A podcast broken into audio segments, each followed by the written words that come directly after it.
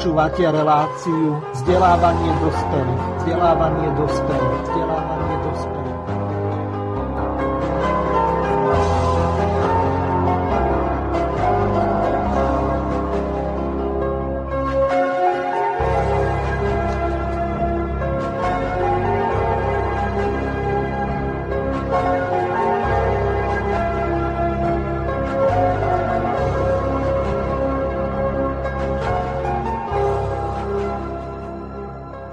Vážené a milé poslucháčky a poslucháči, vítam vás pri počúvaní ďalšieho pokračovania relácie vzdelávanie dospelých. V dnešnej relácii sa budeme venovať dlhu, ktorý nám spôsobí Európska únia, ak ho samozrejme zoberieme, jedná sa o 750 miliard eur. Do dnešnej relácie prijali pozvanie pán Juraj Janošovský. Zdravím vás, Juraj. Pozdravuje poslucháčov Slobodného vysielača. Druhým našim hostom je Boris Demovič. Ahoj Boris. Ahoj Miro, zdravím tiež všetkých poslucháčov. Boris, ty si už pár rokov nebol v Slobodnom vysielači, ak si dobre pamätám, nejaký možno 4. Áno, je to tak. Tak, dobre, dobre by bolo našim poslucháčom povedať, kto si, čo si, kde si bol za tie 3 roky a ako sa ti vlastne darilo lebo ja, ak si dobre pamätám, tak e, ty si bol v relácii Lavicové spektrum asi dvakrát alebo trikrát, to už je jedno, ja nemusím všetko vedieť. A e, tak e, povedz niečo o sebe a o tom, čo si za tie predchádzajúce tri roky robil, skôr ako sa dostaneme k prvej zvukovej ukážke a pripomenieme si, o čo vlastne ide a kto na nás čo chystá a koľko generácií ten dlh bude splácať. Nech sa páči. Tak, ďakujem za slovo. Kto som, nevidím veľký zmysel v, nejakej, nejakej, nejakom obsiahom rozprávaní o svojej osobe, pretože kto chce hodnotiť myšlienky na základe toho, kto ich hovorí, používa nesprávny, nelogický a nevedecký argument ad hominem. Takže pokiaľ chceme sa rozhodovať na základe, na základe rozumu. Mali by sme tento argument vylúčiť a sústrediť sa na samotné myšlienky a ich obsah. E, som autorom článkov uverejnených na DAVE 2, ktoré odhalujú tú základnú amorálnu podstatu kapitalizmu, ako aj súčasného finančného systému. Idem na to bez akejkoľvek ideológie, čisto používaním logiky a zmyslu pre spravodlivosť. Za tie tri roky kade čo som prežil, bol som aj nejaký čas v Austrálii, vyskúšal som si prácu učiteľa na, na hneď dvoch základných školách, takže mohol by som rozprávať aj o dnešnom katastrofálnom školstve, no ale dnes bude téma iná. A nech ľudia posúdia moju osobu na základe mojich slov a nie toho, čo som študoval a ako sa živím a takéto veci. No, jasné, z toho, že učíš, tak je obrovský predpoklad, že máš vysokoškolské vzdelanie, ale to už v dnešnej dobe má veľmi veľa ľudí vzhľadom k tomu, že ako úroveň školstva klesla. Nakoniec vidíme aj na tých kauzach, ako veľmi ľahko získavajú vedecké hodnosti, akademické tituly a tak ďalej. Takže nakoniec kauza z minulého týždňa okolo Borisa Kolára sama o sebe hovorí. Ale teraz e, prejdeme k tomu, o čom by mala byť tá relácia, táto relácia. Moji hostia bývali e, z Českej republiky, už som ich tu nejakých pár mesiacov nemal. Michal Svartoš a Jirka Černohorský tak natočili jedno také video, kde sa pustili do eurokomisárky Jourovej, tak to si vypočujeme a týmto touto zvukovou ukážkou z tohoto videa odštartujeme túto reláciu. Je to celkom dobre vysvetlené, že čo je vlastne v pozadí a aké v podstate hybné síly hýbu tou Európskou úniou. Dobrý den, vážení diváci. Vítejte u 512. dílu. Já tu vítám českého vlastence, mého kamaráda, Jaku Černohorského. Ahoj Michale, zdravím vás přátelé a zdravím diváky. Jaku jsem dneska speciálně pozval, protože budeme vysílat o tom, jak 8. července letošního roku v Bruselu přednesla Jara Jourová projev zvala k ukončení české národní státnosti a bylo ticho. Nikdo na ten projev nezareagoval. Až dnes, 10.7.2020, tedy dva dny po projevu, Viktor Orbán jasně řekl, to tedy jde. Takže já vám to vysvětlím nejprve, co řekl Viktor Orbán. Viktor Orbán dnes v rádiu ve státním maďarském rádiu Košut řekl, nový rozpočet Evropské unie nebude existovat, pokud budou jednání o tomto rozpočtu, o těch 750 miliardách eur, spojena s debatou o takzvaném právním státu. Viktor Orbán dal jasné ultimátum Merklové, že to teda ne. Protože o co tady vlastně jde? Jde o to, že Evropská unie chce podřídit český stát, polský stát, maďarský stát, V4. V4, Španělsko, Itálii, Bruselu a bruselským rozhodnutím. A Orbán tomu řekl jasné ne. Abyste to pochopili, tak já budu citovat z projevu komisařky Jourové. Doslova a do písmene řekla, právo Evropské unie má přednost před vnitrostátním právem a rozhodnutí Evropského soudního dvora budou závazná pro všechny vnitrostátní soudy. To je neuvěřitelný. Tomu se říká vyhlášení konce českého státu. Tady k, bych, to prostě končíme suverenita. Tady už nemáme o čem diskutovat. Jestliže já ani nemůžu věřit, že to, co teď přečetl, že to řekl občan České republiky. Ona to řekla daleko více. Ale daleko nejhorší je, že ona to řekla, jediný český politik neřekl, ne, tak to nebude. Řekl to jedině Viktor Orbán. A Viktor Orbán řekl, že to nedovolí, protože on může podat veto. Veto může podat také Babiš. To je prostě neuvěřitelné, když si uvědomíte, že paní Jourová je ze stáje, ano. Jak je možný, že opravdu pan Babiš tohle to toleruje? Já tomu nerozumím. Já to vysvětlím. On jako se staví jako vlastenec, jo? pořád se bije za tu Českou republiku, vykládá, jak tady imigranti nebudou kde si co si. A tady tohle to přejde jen tak. Já to vysvětlím. 17. července se mají sejít lídři Evropské unie, to znamená Merklova, Babiš, francouzský prezident Macron, italský premiér Conte a tak dále, všichni ty Ursula von der Leyen. pod vedením Ursuly von der Leyen a za účastí komisařky Jourové. A Jourová vymyslela plán, že ten návrh na ten záchranný balíček 750 miliard projde jenom když bude svázán s takzvanou existencí evropského právního státu. A právě na tu existenci zareagoval Orbán a řekl, a doslova řekl, pojďme tuto debatu odložit, protože když ji neodložíte, já budu vetovat evropský rozpočet, nebudou peníze, nebude nic. A co se stalo? Jakmile se to dozvěděl, jistý, vám absolutně neznámý člověk, já vám přečtu jeho jméno, Dacian Ciolo. To je prosím vás bývalý rumunský premiér. Ale zároveň je to vůdce skupiny, která si říká Renew Europe. Co je to Renew Europe? No to je strana Andreje Babiše. Andrej Babiš je totiž celé hnutí ANO, to znamená Babiš, Jourová, Charanzová, Dlabajová. To jsou, jsou členy této strany Renew Europe a jejím vůdcem je Dacian Ciolo. A ten řekl, že to si Orbán dovolovat nebude a že jenom se snaží demontovat demokracii a začal ho kritizovat. Přitom Orbán jenom chce zachránit českou svébytnost, protože když 17. července projde tento plán, tedy on neprojde, protože Orbán a Duda řeknou ne, Protože už jsme nakončili. tak ale by to znamenalo, že budete poslouchat Brusel. Ostatně nedávno se tady poslanec Okamura pochlubil jistým videem, To video jsem zaznamenal. Eh, Pan Okamura je pravdou, že jako opravdu jediný poslanec eh, tohle to přednesl v poslanecké sněmovně. Taky dal určitý návrh, aby poslanecká sněmovna zařadila bod, mimořádný bod právě o projednání tohoto videa, protože to, co předložil jakýsi německý europoslanec, je něco neuvěřitelného.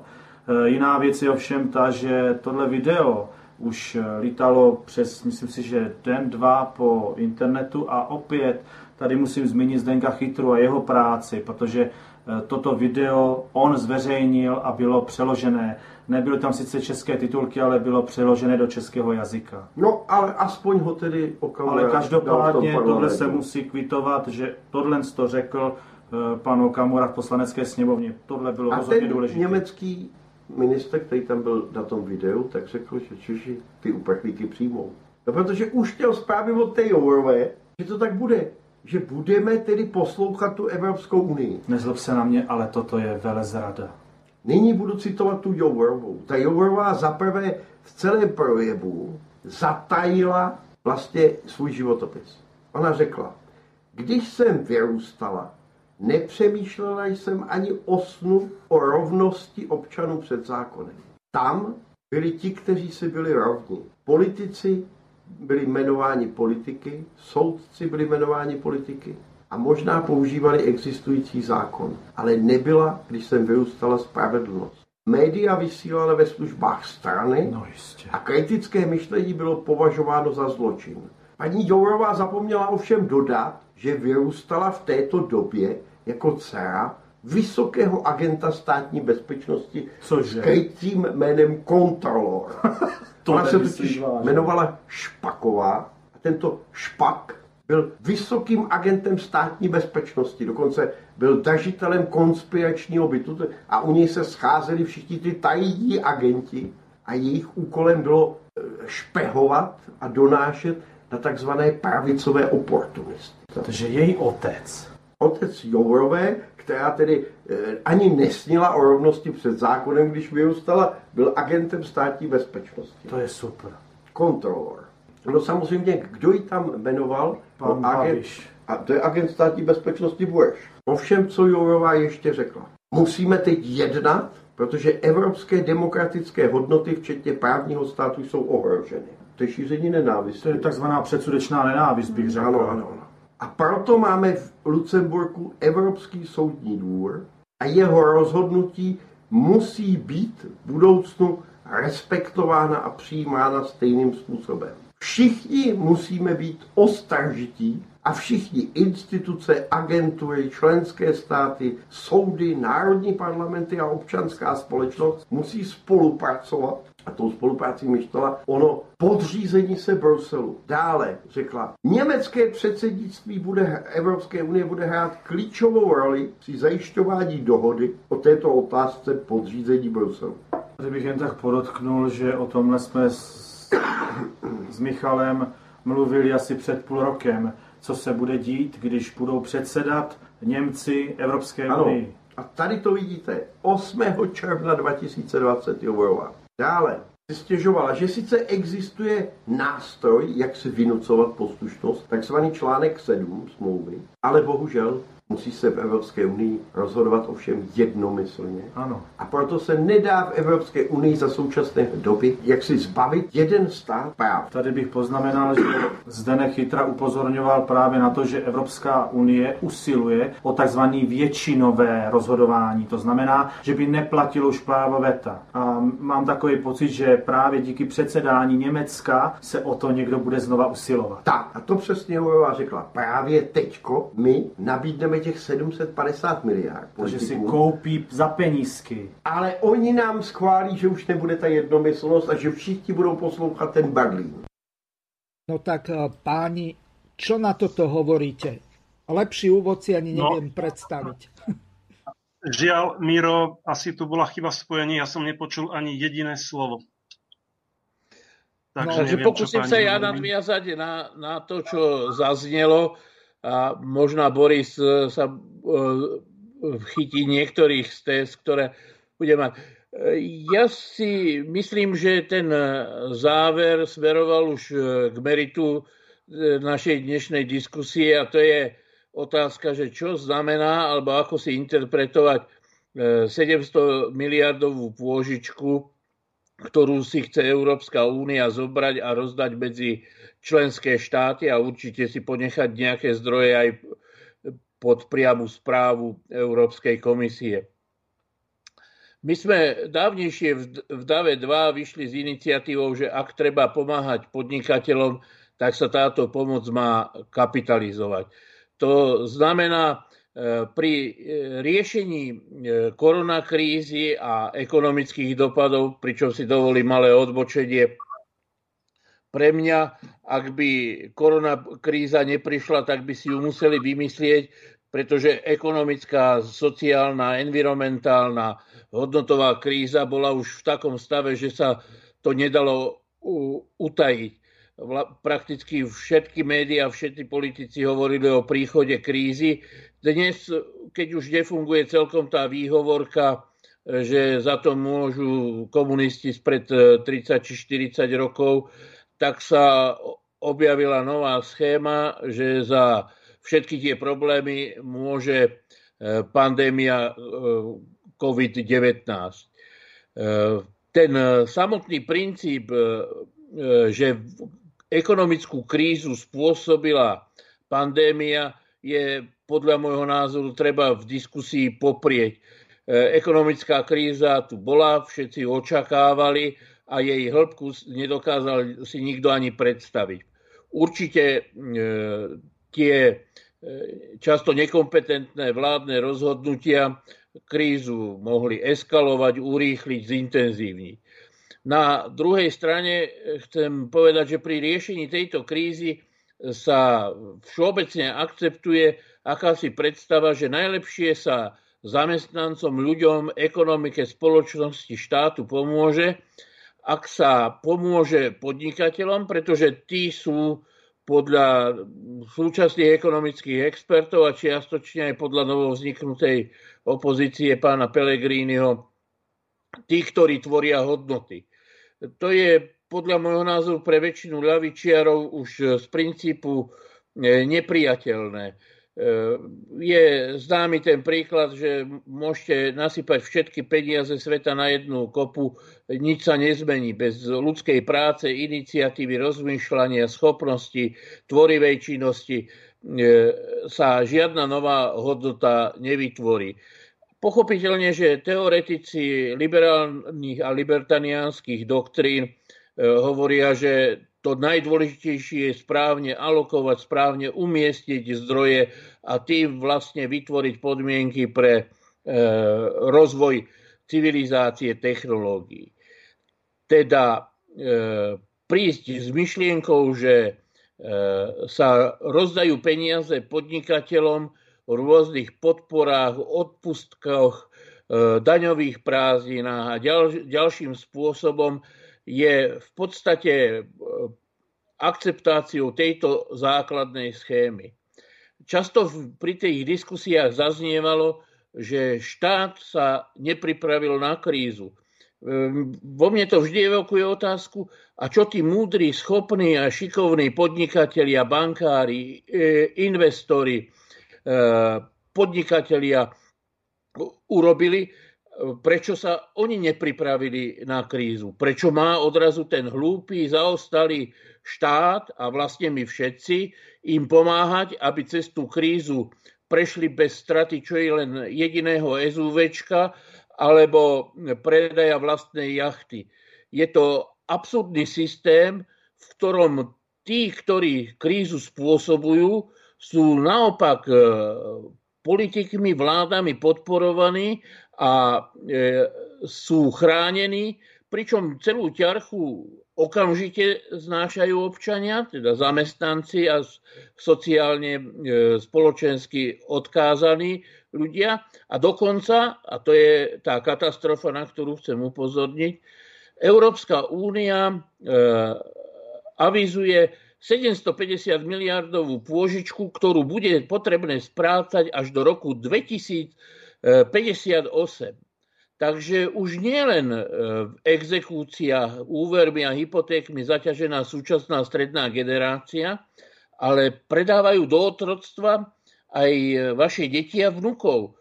Na 4-10 ročia e, bude potrebné počítať s tým, že každý občan, každý členský štát Európskej únie bude musieť splácať obrovskú pôžičkovú záťaž.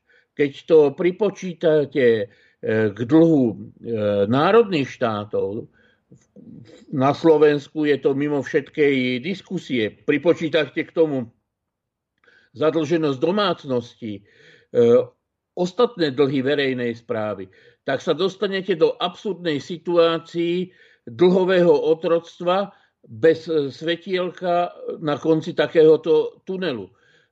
Ľudia do toho bezradnosti a bez informácií lezú akoby vedení nejakým pudom, že treba robiť bár, čo len treba urobiť, lebo to, čo sa na nás rúti, je katastrofou.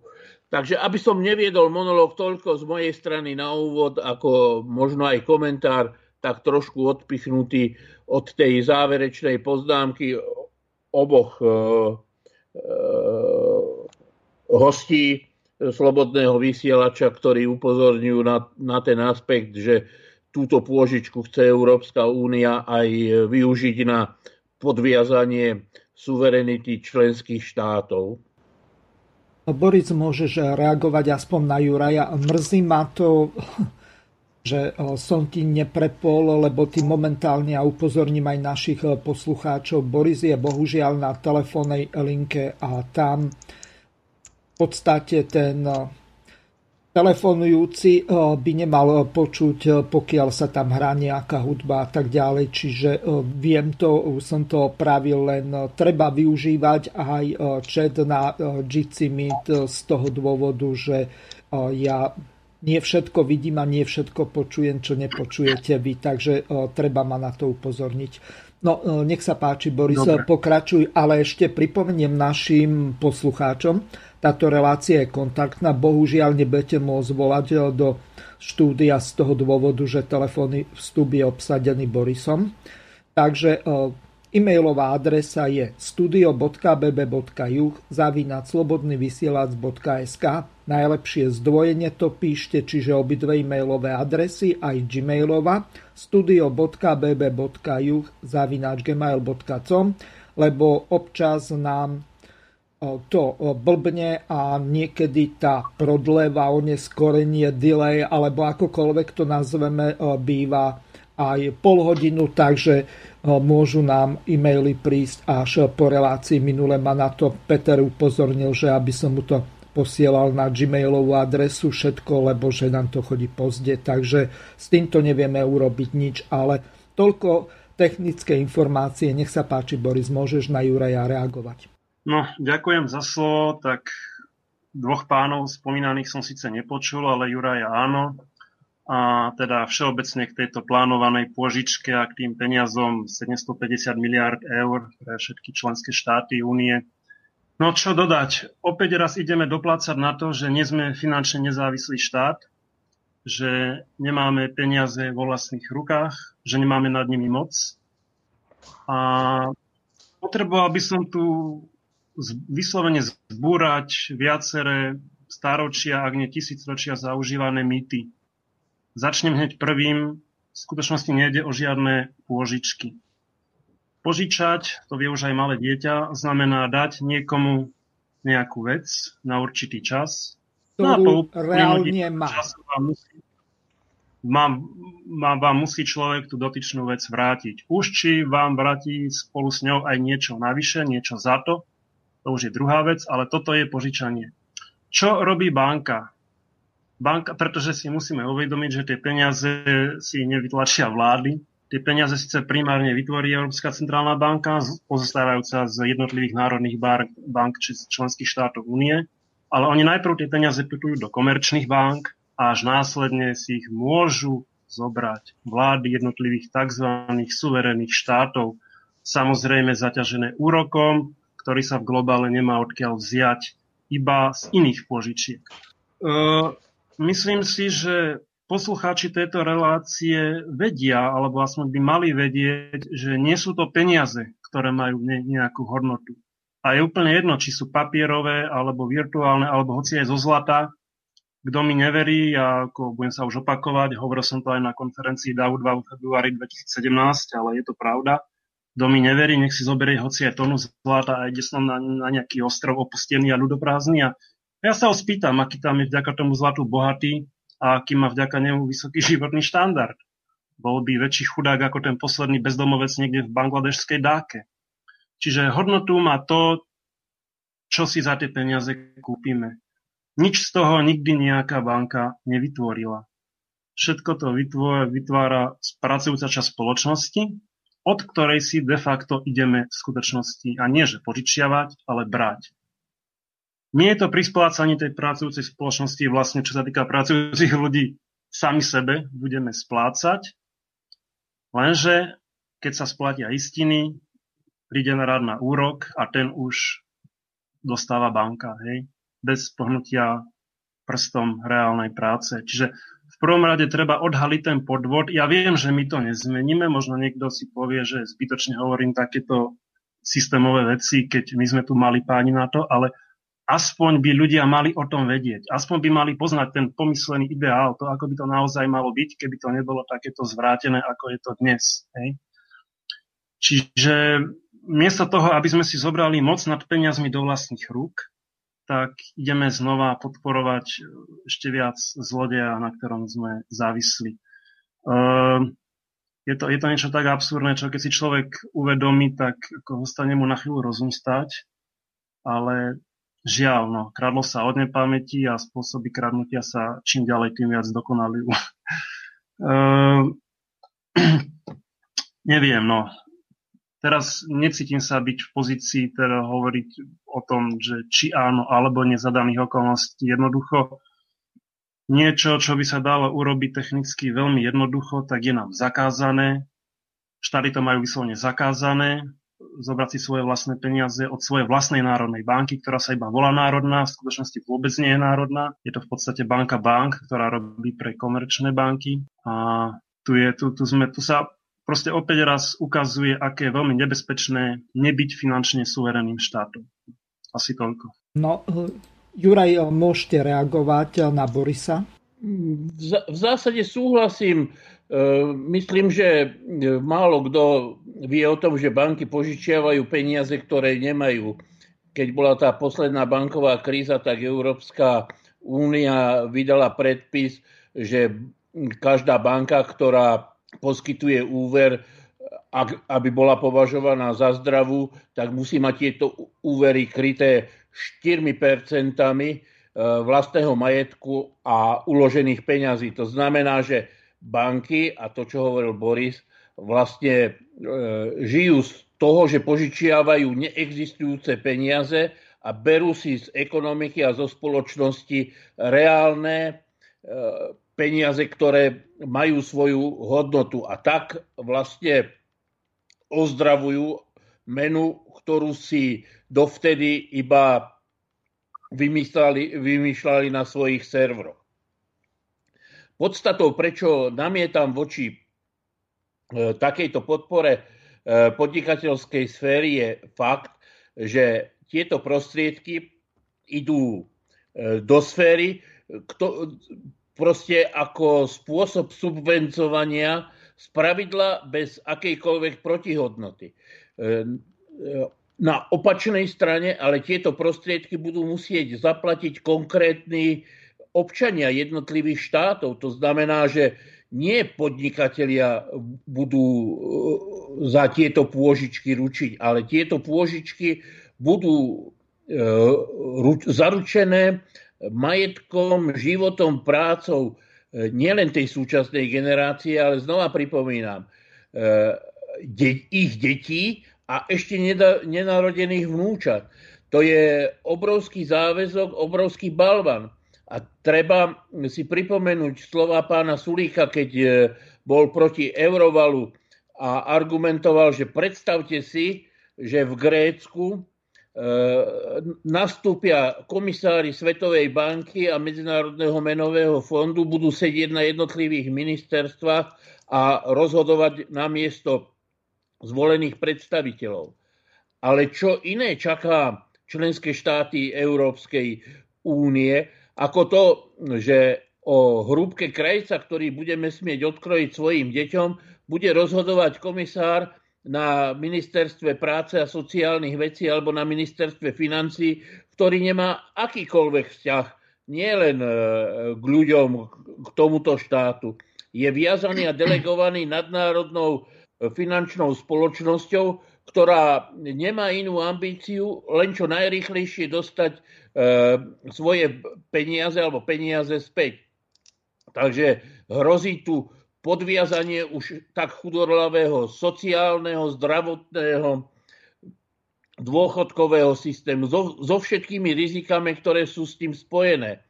A problém je ďaleko širší. E, predsa táto kríza, a my sami sme svedkami za posledných e, pár rokov, že sa skoro každých 10 rokov objavuje nejaká hlb, hĺbšia kríza s vážnymi finančnými dôsledkami. Táto kríza môže byť nasledovaná ďalšími troma, štyrmi krízami, takže neviem vlastne až e, ako hlboko chcú e, zasiahnuť. Vrátim sa možno aj poznámkou k tomu, čo hovoril Boris o peňažnom menovom systéme.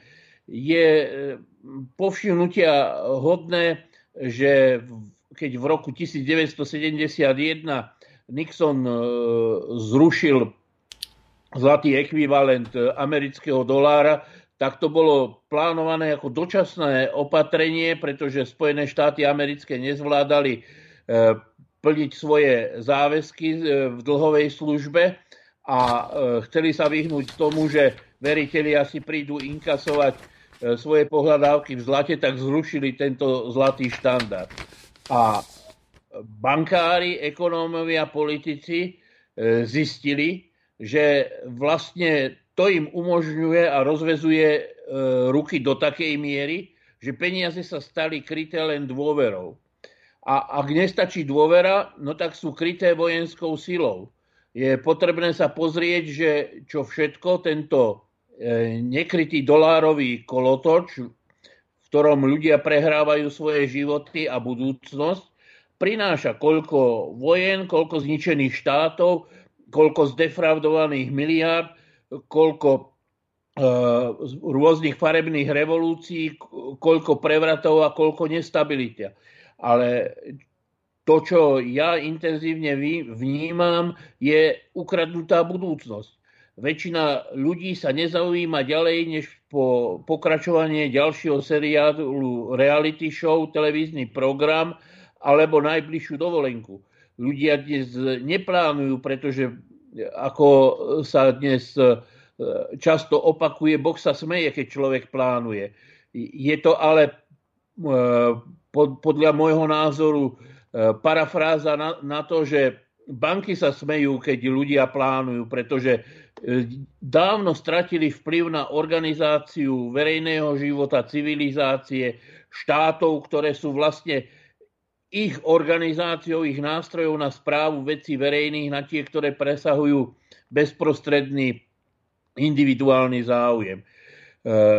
Ona obrovská 750 miliardová pôžička je akýmsi obrovským výkričníkom e, v tejto politike.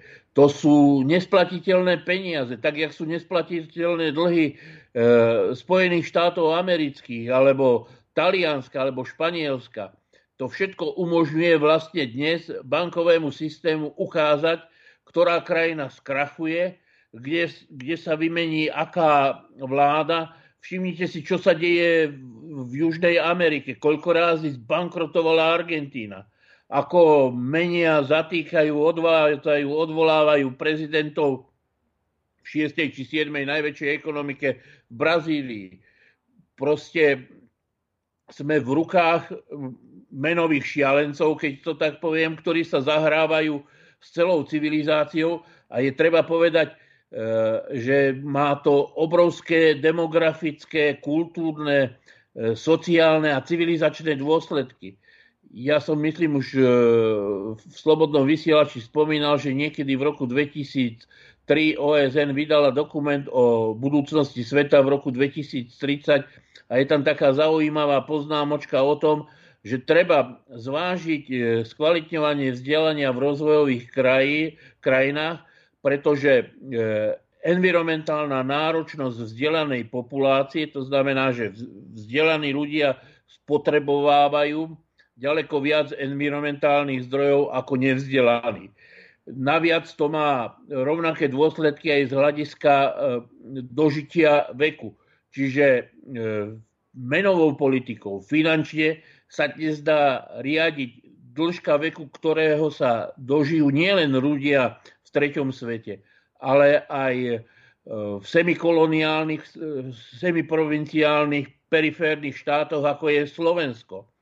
Naviac, čo mne zvlášť pení krv, je fakt, že táto kríza ne, nebude dovlečená na Slovensko a Slovensko infikované po, čom, po tom, čo svet bude e, kolabovať ale táto kríza svoj kolaps bude realizovať práve v takýchto periférnych e, monokultúrne, ekonomicky monokultúrnych štátov, ako je Slovenská republika so zničeným e, polnohospodárstvom a reštrukturalizovaná na montážnú linku niekoľkých automobiliek. Takže to, čo postihne Slovensko, bude hlboká civilizačná, kultúrna, sociálna kríza vo všetkých dôsledkoch. A obávam sa, keď vidím kvalitu súčasných elít, ako sú schopní zvládnuť takúto situáciu. Takže e, nie je to nejaké e, hrmotanie e, pred búrkou alebo nejaké strašenie na Halloween. To je naprostá úprimná obava z toho, že Slovensko sa rúti do katastrofálnej situácie, v ktorej nemá ani predstavu, ani silu sa vystrábiť a na ňu doláhne e, časť veľkého 750 miliardového balíka, vrátanie pôžičiek, ktoré Slovenská republika má e, pre človeka so zdravým rozumom je táto predstava budúcnosti niečo, o čom sa nechce ani baviť, ani rozprávať, ani riešiť, pretože ten problém je v súčasných pomeroch neriešiteľný, hrozí katastrofálnymi dôsledkami, ale nie ekonomickými. To sú dôsledky e, humánnej katastrofy vo všetkých dôsledkoch. Nedostatku zdravotnej starostlivosti a e, umierania zbytočného. To, čo zistili už aj pravicoví politici, že na Slovensku zomiera 6 až 8 tisíc ľudí na vyliečiteľné choroby, že 50 kilometrov od Bratislavy vám liečia e, rakovinu, z ktorou vás na Slovensku posielajú do hospicu, že dôchodky na Slovensku tvoria zlomok dôchodkov e, v západnej Európe a že väčšina starých ľudí žije e, vo veľmi kritickej situácii, hlboko pod hranicou chudoby. Ale čo ja osobitne zdôrazňujem, zdefraudoval sa vzdelávací systém, keď po cárskom Rusku e, nastúpili sovieti, tak jednou z prvých vecí bola alfabetizácia. Naučiť ruských mužíkov čítať a písať. A niekedy mám pocit, že tieto revolúcie v strednej a východnej Európe majú opačný program. Odučiť ľudí čítať a písať a vôbec rozumieť životu. Ľudia sú odkázaní na prežuté tézy e, rôznych mediálnych e, propagandistov e, nevalnej kvality.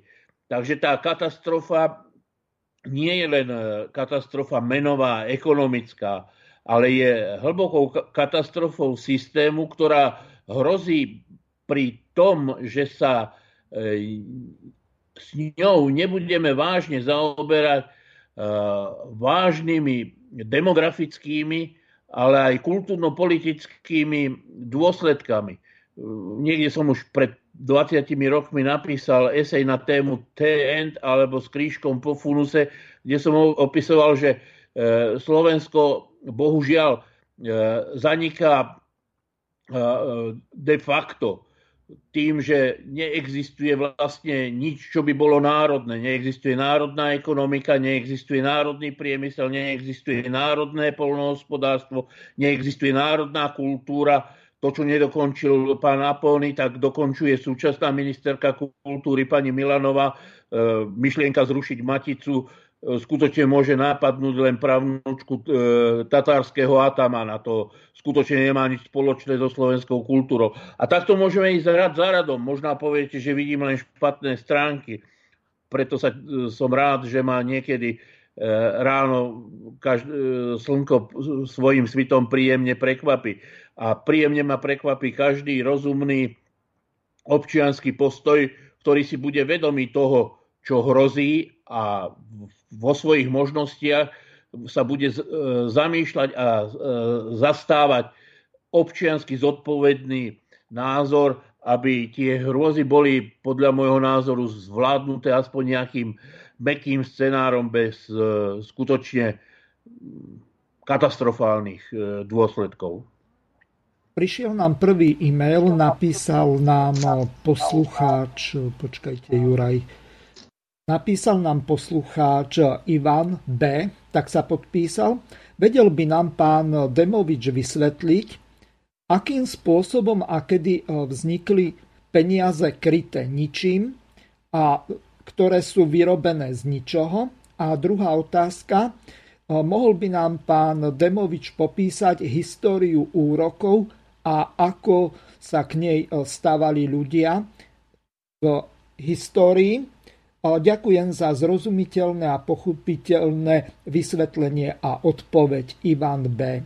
Takže Boris, nech sa páči. No, ďakujem za slovo. Tak roky nepoznám a ono nie, nie sú ani podstatné, kedy presne, kde to bolo. Samozrejme, peniaze vyslovene nekryté ničím začali v dobe, kedy aj keď to kryté ničím, ono sa to vždy hovorí, že majú byť kryté zlatom. To je tiež taký jeden mýtus, ktorý treba zbúrať. E, vôbec nemusia byť kryté zlatom. Ja viem, že tak bolo celé dlhé stáročia, ale nie je to vôbec potrebné. Predstavte si, že by sme na Zemi žiadne zlato nemali a teraz čo, nemôžeme mať peniaze? Tak, v prvom by... rade treba... Tak, tak by boli kryté platínou, striebrom, meďov alebo no nie, ja činkil, ja čímkoľvek, na, molybdénom, ja neviem, ja akýmkoľvek zriedkavým a vzácným kovom. Jadro veci, jadro veci je ten, že peniaze v skutočnosti majú byť kryté ľudskou prácou. Žiadny drahý tomu nepomôže. Drahý môže akurát pomôcť zabrániť nejakú väčšiu infláciu, keď je v obmedzenom množstve ale potom stačí, ak sa objavia nejaké veľké nové ložiska, alebo ak sa niekedy v ďalekej budúcnosti bude dať ťažiť e, kov aj z, hl- z veľmi hlbokých častí Zemegule, kde je zlata až až, a zrazu jeho cena klesne tak, ako klesla po objavení Ameriky. Že? A treba si uvedomiť, že peniaze same o sebe nemajú žiadnu hodnotu, nech sú aj zlata a že to nie je ich problém.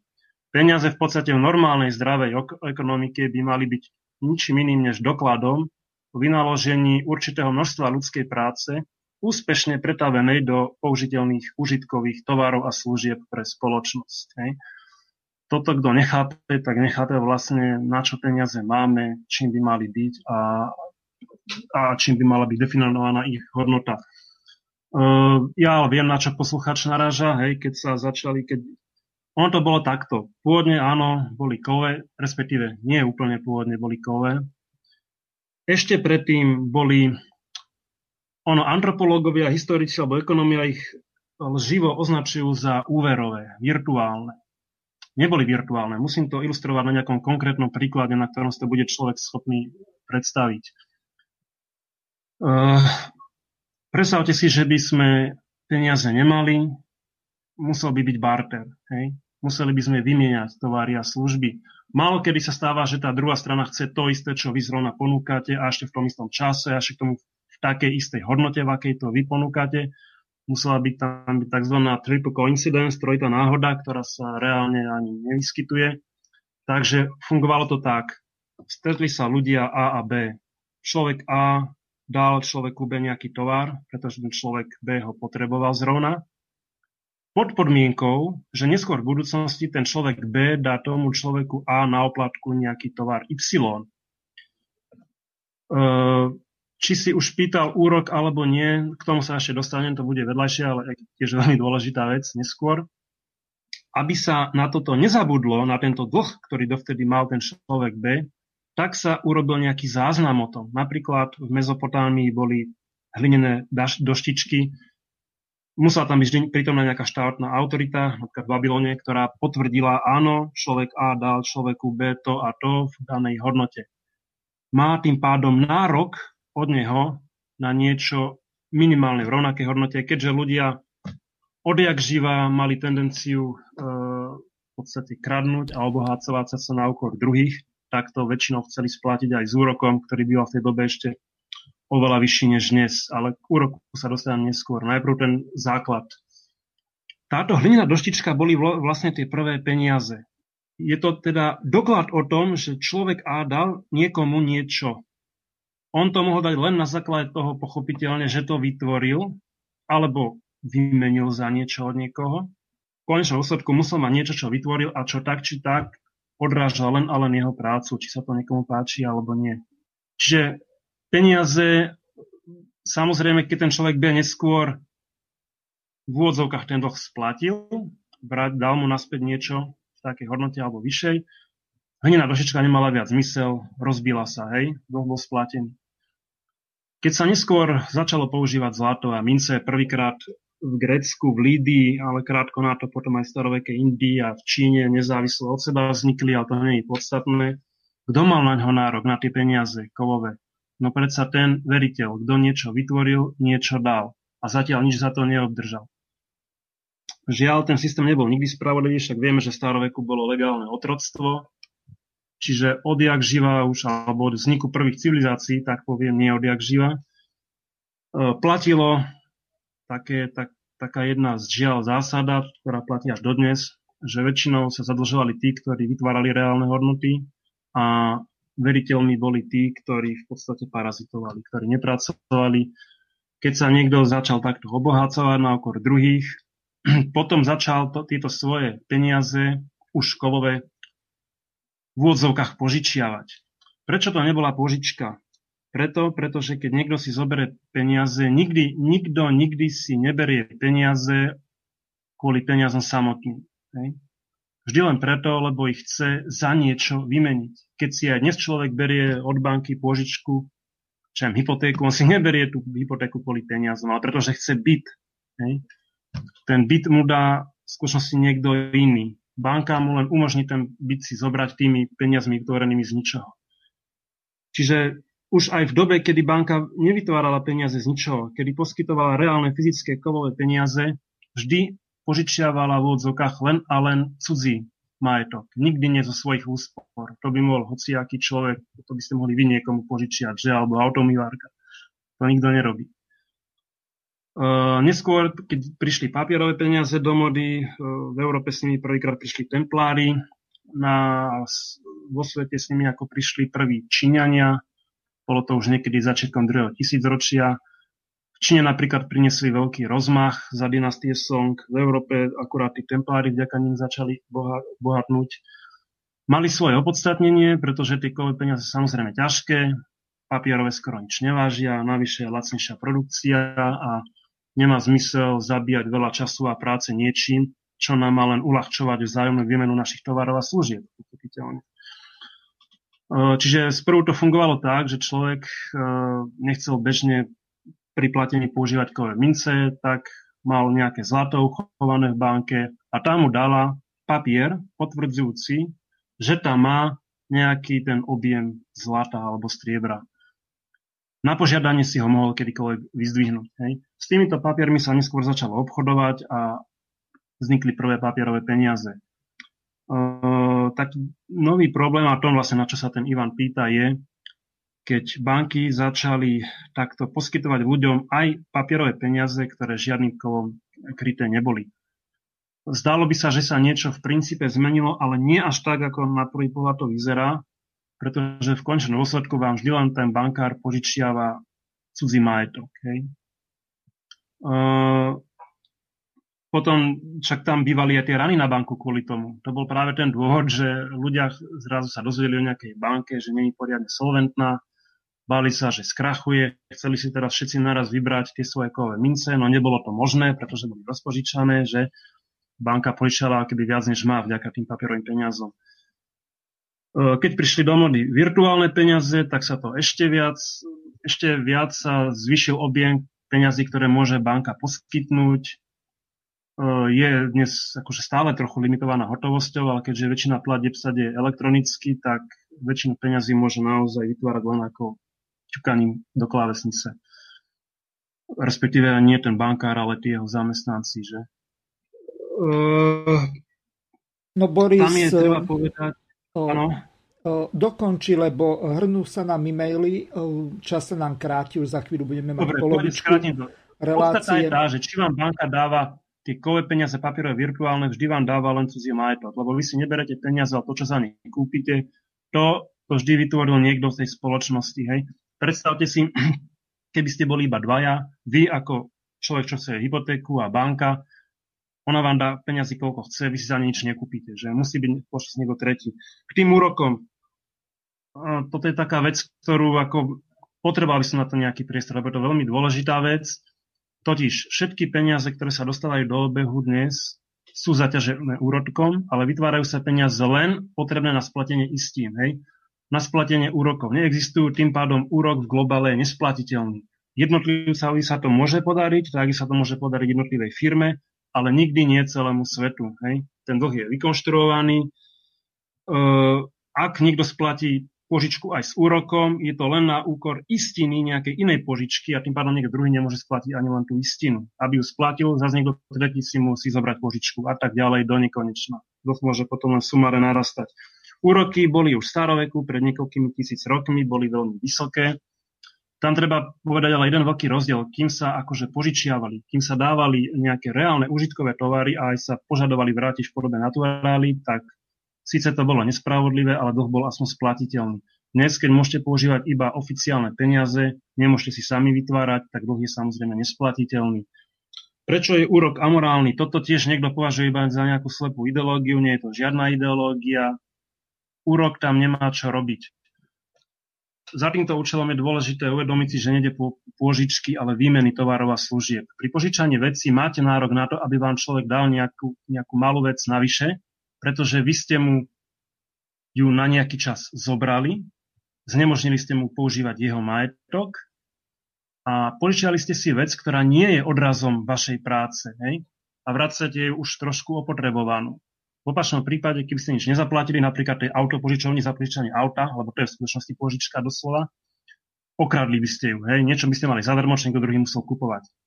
V prípade výmeny tovarov a služieb nemáte morálnu povinnosť dávať čo len o cent viac, než ste obdržali. Na to z toho dôvodu, že aby boli misky váh v rovnováhe, aby bolo spravodlivosti účinné zadosť, musia byť tie obidve strany rovnaké. To znamená, že keď napríklad vám sused dá, čo ja neviem, 10 vajíčok, vy ich zjete, neskôr, aby ste si boli kvít, koľko máte dať? No predsa 10.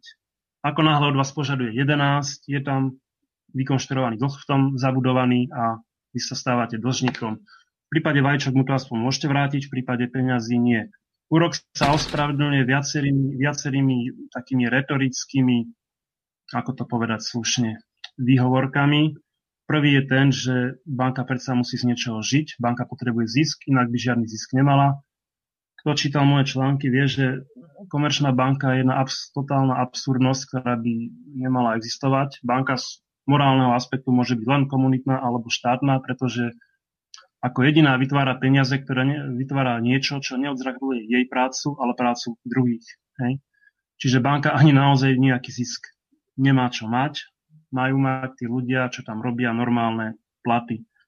Druhý, druhá výhovorka, úrok je vraj trest za oneskorenú platbu, hej, s tým, že požičiavateľ môže tie peniaze postradať počas doby, počas ktorej ich máte vy, v prípade dnešných požičiek to ani netreba komentovať, pretože mu nemôže chýbať to, čo do momentu vytvorenia požičky nemal.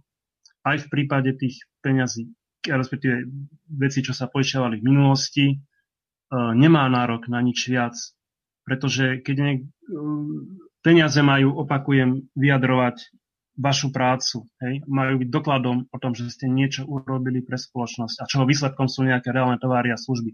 Dostať za peniaze v hodnote X peniaze v hodnote Y, pričom Y je väčšie ako X, znamená mať doklad o tom, že som vytvoril viac, ako som reálne vytvoril a to je krádež. Hej. Teda obchodovať s peniazmi by malo byť zakázané, pretože je to v rozpore so spravodlivosťou. Tretí, tretia výhovorka, úrok sú vraj peniaze za riziko. že sa požičiavateľovi požičané peniaze od dlžníka nevrátia.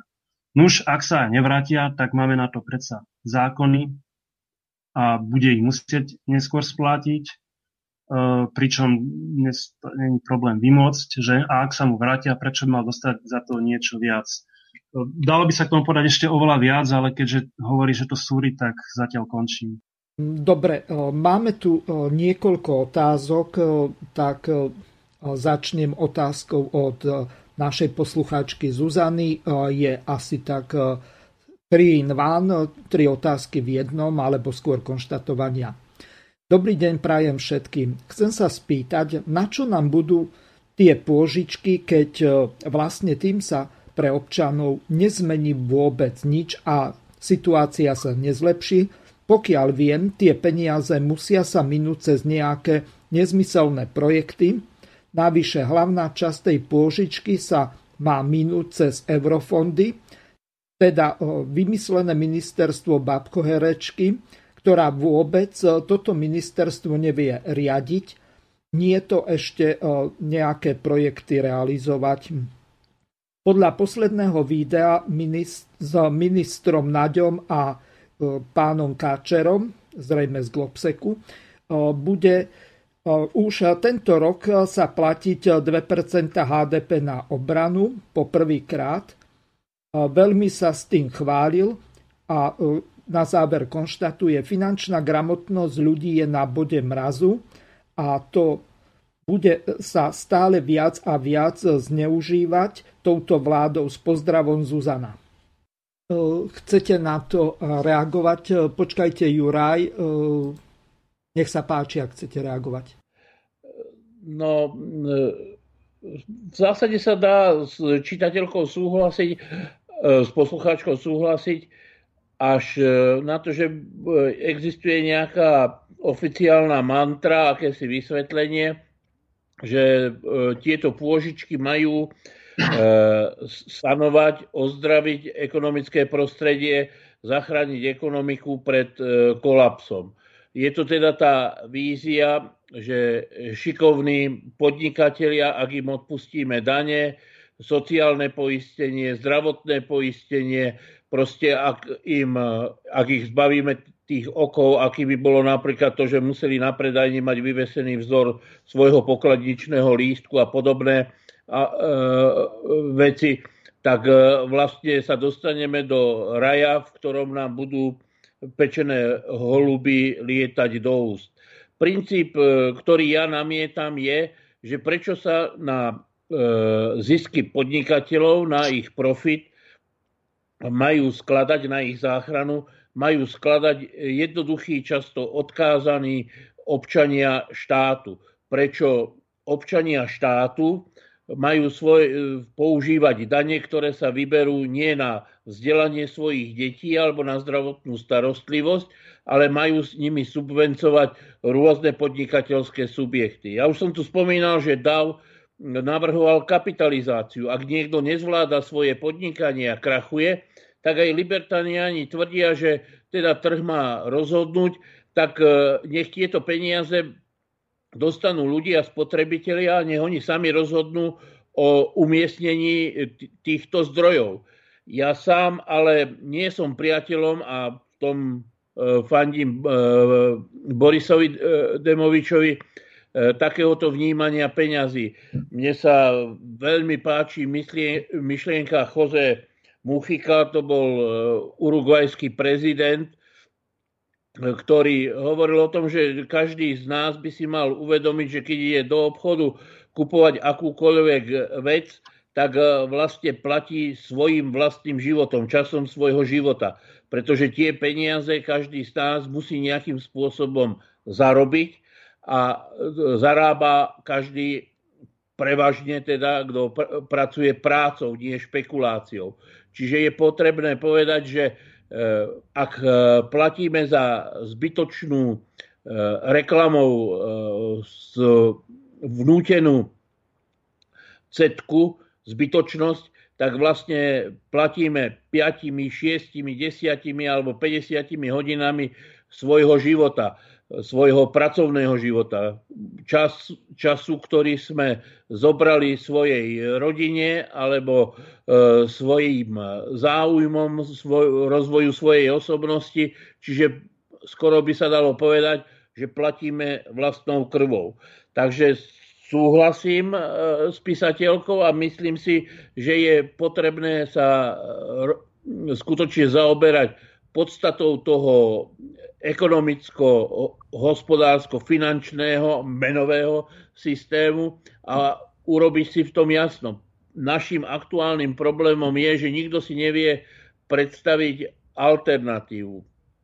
Respektíve tie alternatívy sú často e, svojím spôsobom nerealizovateľné, pretože kalkulujú s predstavou, že nejaký uvedomelý bankár sa vzdá svojho Rolls-Royce E, kancelárie v New Yorku na 62. poschodí e, zlatom vykladaného výťahu a 15 sekretárok a 40 konzultantov, len preto, že má pocit, že treba e, pomôcť pracujúcim chlapcom v Pakistane.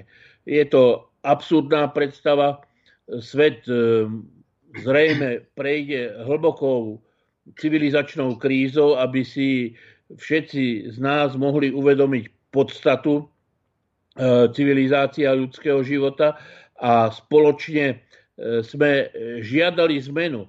Zatiaľ je treba povedať, že väčšina populácie e, sa orientuje a rozhoduje či už vo voľbách, v politickom živote, v súkromných diskusiách podľa toho, čo je pre ňoho výnosnejšie, kde získa nejakú hodnotu s čo najmenšou prácou. Ale počiarkujem, to je vždy špekulácia a ak chceme civilizáciu špekulantov, tak sa budeme ďalej rozvíjať týmto smerom, ktorý má akýmsi spôsobom historickú kontinuitu a ktorú, ktorý pri reštaurácii e, kapitalizmu vlastne dnes dominuje globálnej civilizácii, alebo spoločne vytvoríme objednávku po zásadnej zmene.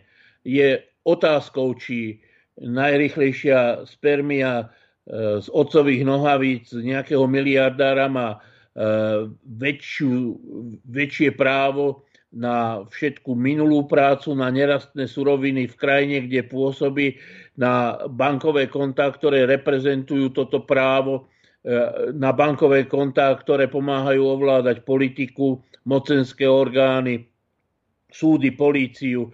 Takže celý ten e, systém e, musí sa zreformovať pod tlakom a nemôže sa reformovať na základe e, ambície menej pracovať a viacej užívať.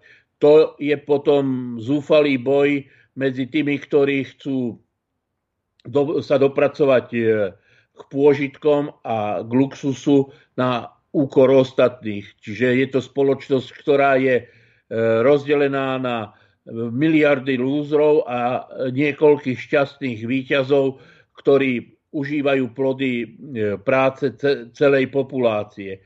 Ten, tento systém je e, vo svojej podstate nestabilný, je neudržateľný preto sú rôzne koncepty od propagandistickej manipulácie až po e, mocenské zasahovanie. A myslím si, že aktuálne sme svedkami e, koncepcie, ktorá je založená na virtuálnom ovládaní, na e, tom orvelovskom spôsobe dezintegrácie jednotlivca, jeho zneistení a ovládaní nejasnými silami v pozadí, prešpikovaný vzájomným donášatstvom a e, postaveným na e, zabezpečení a ochrane enormných ziskov, čo v nadchádzajúcej kríze môže priviesť spoločnosť až do sociálnych konfliktov.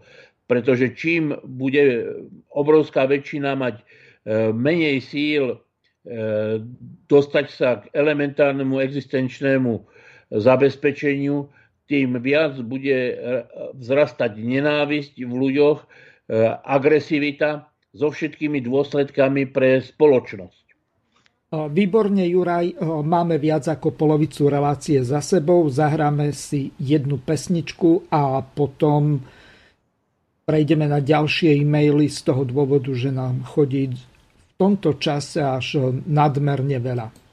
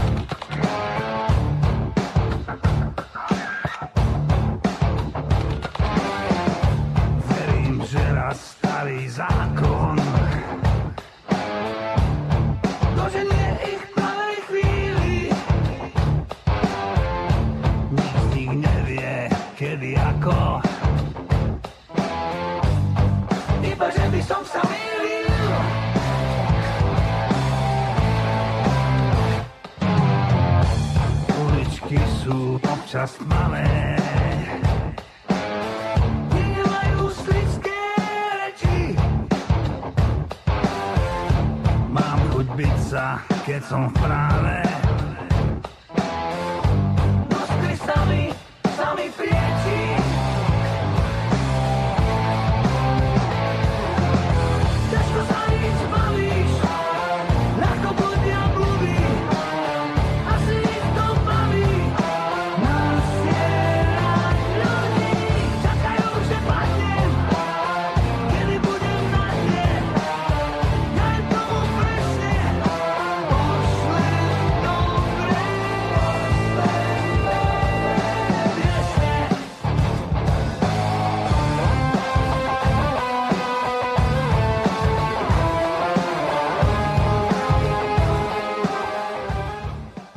Takže skupina Elán, bulvárne krysy. E, pokračujeme ďalej v relácii vzdelávanie dospelých, kde sa venujeme 750 miliardovej pôžičke ve vrach samozrejme od Európskej centrálnej banky v rámci Európskej únie. Máme tu otázky, e, dokonca dva e-maily od toho istého poslucháča Pavla prišli, tak ich e, prečítam spolu. Pán Demovič, aký je váš názor na Sulikové zrušenie 150 e, miliónového bankového odvodu v rámci tzv. Sulikovho podnikateľského kilečka? Ďakujem za odpoveď. A druhá otázka. Čomu slúži bankový odvod, keď z neho my, občania, nemáme vôbec nič, len ho musíme zaplatiť zvyšenými bankovými poplatkami? Pavol. No tak táto vláda ukazuje, že kto je v skutočnosti túto vládcom, hej, že robí politiku pre banky. To už sa ukázalo aj na tom, keď e, síce veľkoryso ľuďom odpustili na niekoľko mesiacov splácanie, splácanie hypoték, ale úroky nechali naskakovať, čiže v končnom dôsledku na tom banky ešte zarobia. Tento obo, áno, toto je veľmi dobrá, hlavne tá druhá otázka, že k čomu nám sú tie peniaze toho bankového odvodu, keď my z nich nič nemáme, no priznám sa, že ja neviem. Uh, celý tento chorý systém je proste postavený na hlavu. A opäť, miesto toho, aby si štát zobral do vlastných rúk moc nad tvorbou peňazí, ktorá mu náležite patrí.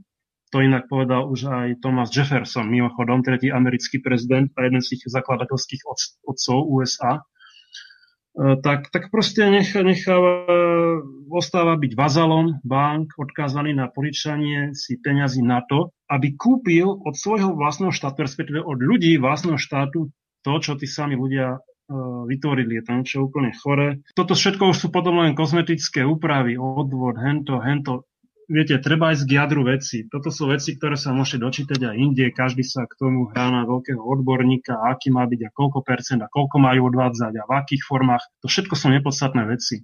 A podstatu tu proste nikto nepovie.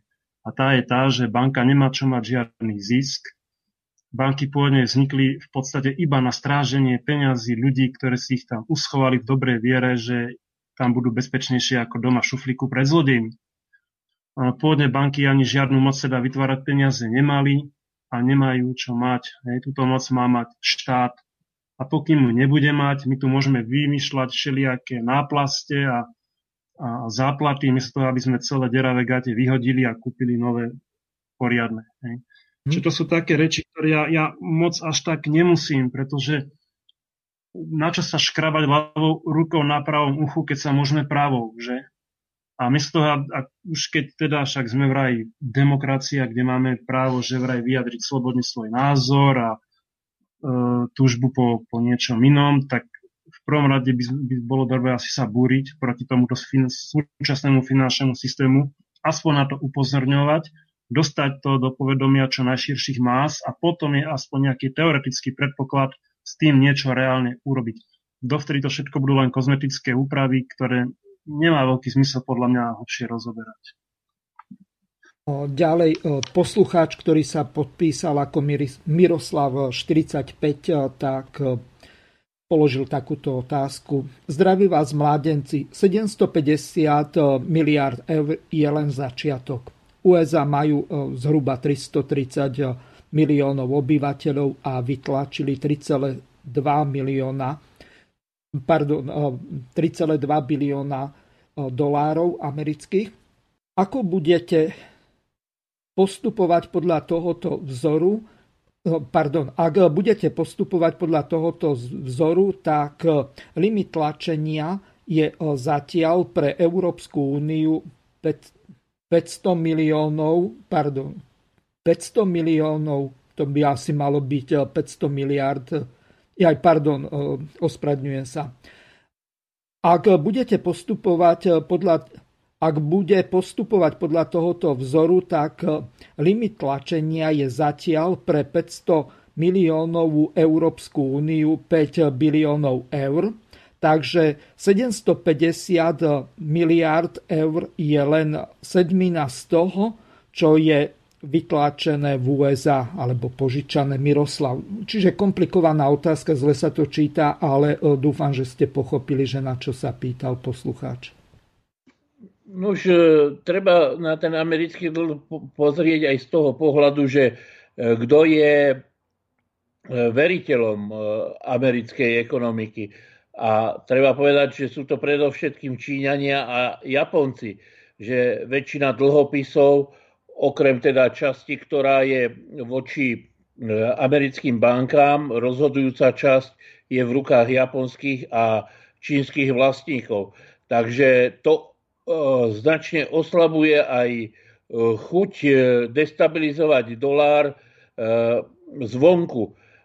Treba si uvedomiť, že dolár je mena, ktorá je krytá skutočne len vojenskou a politickou silou USA pretože e, Boris o tom neviem, či hovoril, ale ja pripomeniem, že e, peniaze sú vlastne zárukou za to, že ich držiteľ dostane po ich predložení späť hodnotu, ktorá, ktorá mu patrí.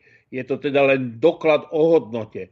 A predstava, že by niekto prišiel do Washingtonu a nárokoval si všetky tie dlhopisy, ktoré Spojené štáty americké vydali a sú v, v cudzích rukách, je nepredstaviteľná. A dokonca technicky finančne, ekonomicky, politicky nemožná. Takže celý ten systém je bútlavý aj znútra. Ak je niečo založené na tom, že všetci tvrdia, že cisár má krásne šaty, tak je to vlastne len čakanie na to dieťa, ktoré povie, že cisár je nahý. My žijeme práve v tej zlomovej dobe, kedy všetci vedia, že cisár je nahý, všetci mu tlieskajú a nikto sa neodvažuje e, prestrčiť do prvej rady to dieťa, ktoré by povedalo, že cisár je nahý. Ale ak sa to stane e, akoukoľvek náhodou, tak celý ten systém sa zrúti. Pre, preto e, je aj to varovanie, preto je aj to svojím spôsobom moje božekanie nad tým, že čo vlastne tento ďalší krok Európskej únie môže znamenať pre e, celú civilizáciu. Takže e, to, či bude mať e, väčší dlh Európska únia alebo Spojené štáty americké, je rozdielne jedine v tom, že Európska únia sa pri ochrane svojich záujmov stále opiera, bude musieť stále viac opierať a vlastne, ak to mal na mysli autor otázky alebo podnetu, tak mu to potvrdzujem. Áno, tá 750 miliardová pôžička je ešte väčším záväzkom Európskej únii rešpektovať Spojené štáty americké. A tie dôsledky takéhoto rešpektu môžu byť katastrofálne. E, vieme, že sa už dlhé roky vyjednáva obchodná dohoda medzi Spojenými štátmi a Európskou úniou a že prekážkou sú geneticky upravované potraviny, že takou prekážkou sú nízke alebo neexistujúce štandardy potravín, že takou prekážkou je obrovská environmentálna náročnosť e, americkej produkcie, veď onen kvapálny zemný plyn, ktorý má konkurovať ruskému plynu, je takou obrovskou takým obrovským environmentálnym zločinom, že v normálnej civilizácii by všetci autory myšlienky, protagonisti, aj užívateľia, koneční užívateľia výnosov z takéhoto obchodu e, mali byť vyvezení na osamelý ostrov niekde hodne ďaleko za polárnym kruhom. E, celý ten systém je dubiózny a jeho dôsledky hrozia teraz už katastrofou. Už sa nedá hovoriť o tom, že nás to zdepokojuje alebo znervozňuje. Ja preto tak apelujem, že nás to priamo ohrozuje.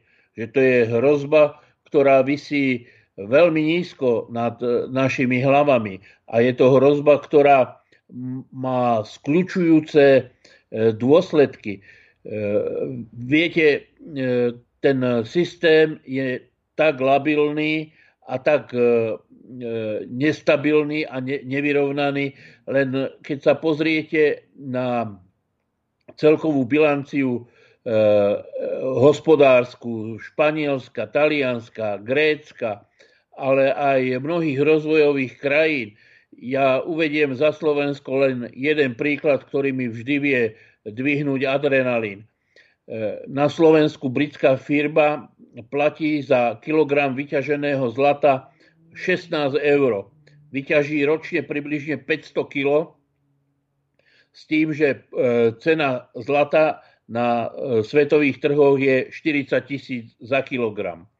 Takže e, platí viac buldozeristovi na baniach v Kremnici, ako dostáva celá Slovenská republika za 500 kg vyťaženého zlata. Tým chcem len povedať, že táto nerovnováha je pre kolónie a perifériu zdrcujúca, ponižujúca, zahambujúca a e, je, je to tykajúca bomba, pretože môžu tam vymeniť 10 e, expertov z nábytkárskeho priemyslu, myslím na Banský úrad, aj tak zostane navždy obrovským bilagom hlúposti súčasných elít. Mm. Ďalšia otázka Pani diskutéri, aké konkrétne kroky by sa mali urobiť preto, aby bol 6-hodinový pracovný týždeň a aké konkrétne kroky by sa mali urobiť, aby ženy mohli ísť do dôchodku vo veku 55 rokov? Ďakuje Iveta. Boris, teraz pre zmenu môžeš ty. Tak, ak, ako zabezpečiť, aby bol 6-hodinový pracovný deň? No, v kapitalizme asi veľmi ťažko si myslím, respektíve je to hudba ďalekej budúcnosti. No, keby sme mali plánovanú ekonomiku, v ktorej by bola všetká naozaj iba potrebná práca rovnomerne rozdistribuovaná medzi všetkých práceschopných ľudí v produktívnom veku a nebolo by jednak nezamestnaných, nebolo by boháčov, ktorí profitujú iba z vlastníctva výrobných prostriedkov a nebolo by mnoho zbytočných prác, ktoré sú len pre profit tak by sa to dalo dnes, už aj dnes. No ale na to treba zmeniť systém. Uh, o tomto by sa dalo inak veľmi dlho hovoriť, koľko máme úplne zbytočných profesí, ale to bolo naozaj na dlho. Proste len zmenou systému z kapitalistického na nekapitalistický. A k tej druhej, aby ženy chodili v 55, tak ja sa chcem v prvom rade spýtať, prečo aj muži, Považujem to za, považoval by som to za diskriminačné voči mužom, keďže muži sa dožívajú u nás v priemere o nejakých 7 či koľko rokov uh, menej, menej než, než ženy a majú chodiť neskôr do dôchodku. To je jednoznačne diskriminácia mužov. Čiže keď už tak uh, obidve pohľavia skôr, no a to bude možné tiež len vtedy, keď všetci títo ľudia, ktorí vytvárajú uh, zbytočnú prácu alebo žiadnu prácu, by vytvárali užitočnú prácu, že? Však to je jednoduchá, jednoduchá úmera a logika. E, viete, to nie sú len nezamestnaní, to nie sú len akcionári, to, to je napríklad celý showbiznis, to je celý profesionálny šport, to je komplet marketing, to sú komplet tzv. finančné služby. A dokonca aj veci, ktoré sa vyrábajú akože na reálne použitie, tak aj tam nebyť trhového systému, tak by bolo oveľa menej e, vyžadovaných pracovných síl, pretože je celý rad vecí, ktoré kupujeme len preto, lebo nás k tomu presvedčila reklama. Poviem príklad, hej.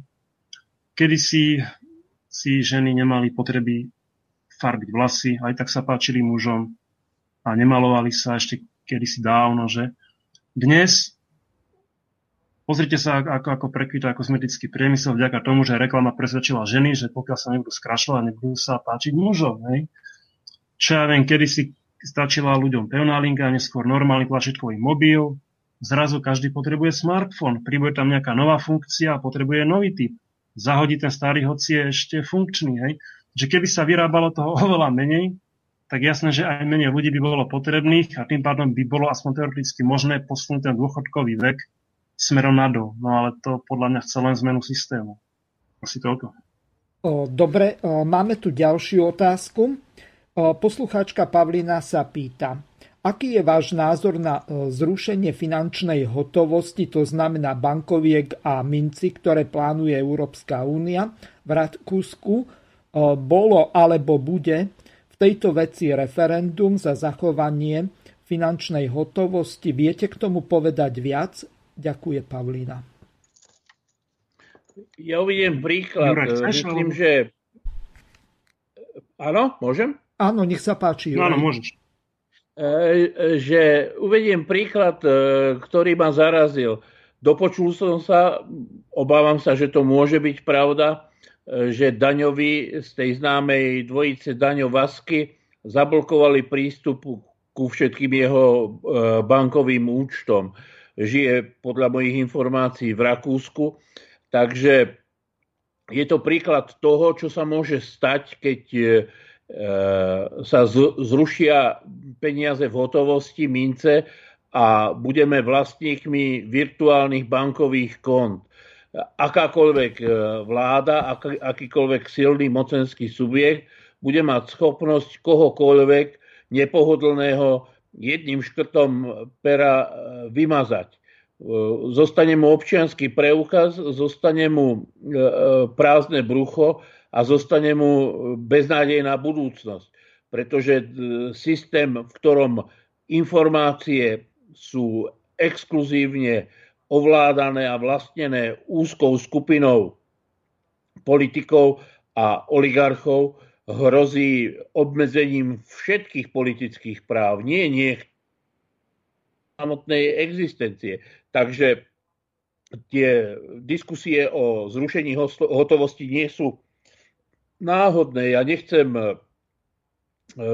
vytvárať nejakú atmosféru strachu, ale myslím, že existujú e, v oficiálnych elitách veľmi silné lobistické zoskupenia, ktoré si vedia predstaviť moc a silu, ktorú by mali v rukách, ak by existoval princíp, že ľudia sú bez e, prístupu k svojim bankovým alebo iným kontám bezmocní akú obrovskú e, moc ovládať spoločnosť by tým získali so všetkými dôsledkami. A referenda ja nepredpokladám, že by niekto v tých súčasných politických elitách e, e, vypísal.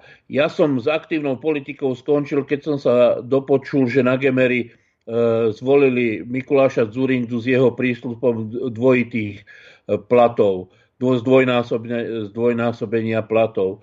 E, dnes voliči e, v niektorých osadách rozhodujú, rozhodujú podľa toho, ktorý autobus im dovezie viac cigaret, piva a múky.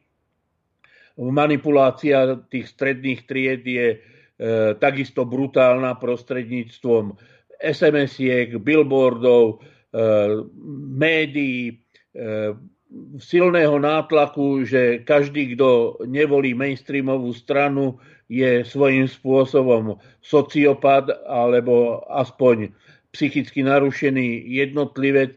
Vytvárajú sa určité schémy štandardizovaného správania, no proste existuje tu e, silný tlak na občianskú verejnosť, ktorá podľa toho, čo vidím okolo seba, sa ľahko nechá korumpovať e, prísľubmi a e, určitým, určitou konzervatívnou ambivalenciou e, k zachovaniu súčasného stavu.